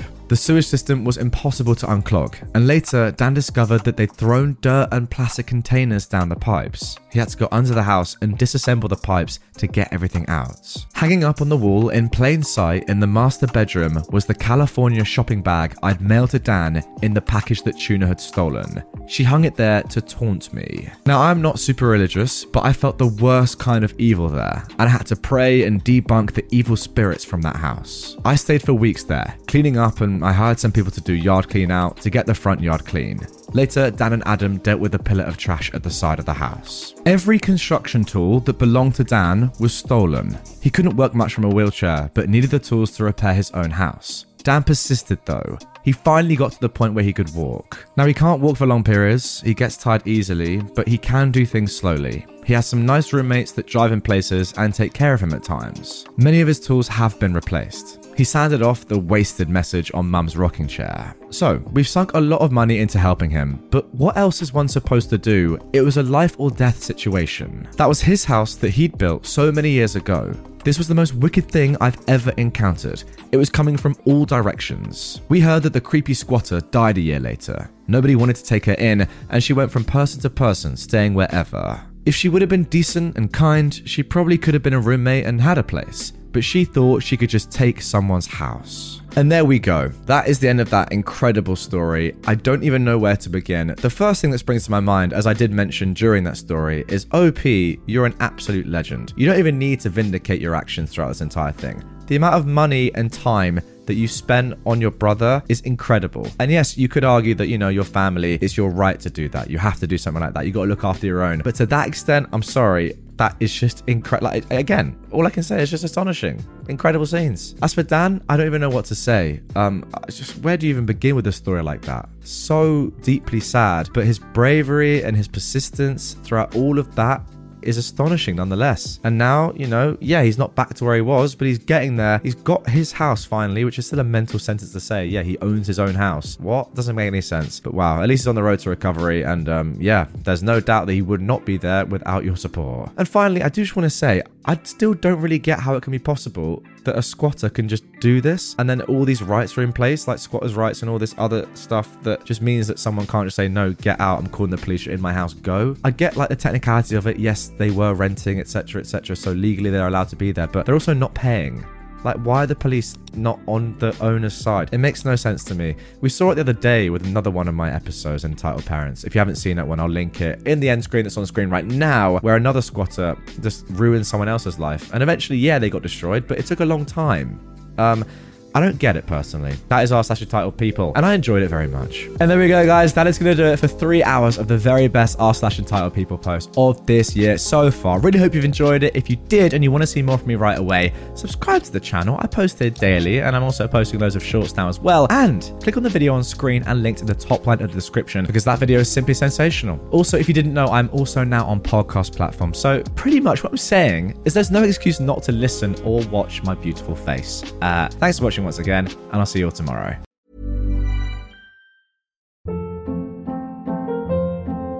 Hold up. What was that? Boring. No flavor. That was as bad as those leftovers you ate all week. Keke Palmer here, and it's time to say hello to something fresh and guilt-free. Hello Fresh. Jazz up dinner with pecan-crusted chicken or garlic butter shrimp scampi. Now that's music to my mouth. Hello Fresh. Let's get this dinner party started. Discover all the delicious possibilities at hellofresh.com.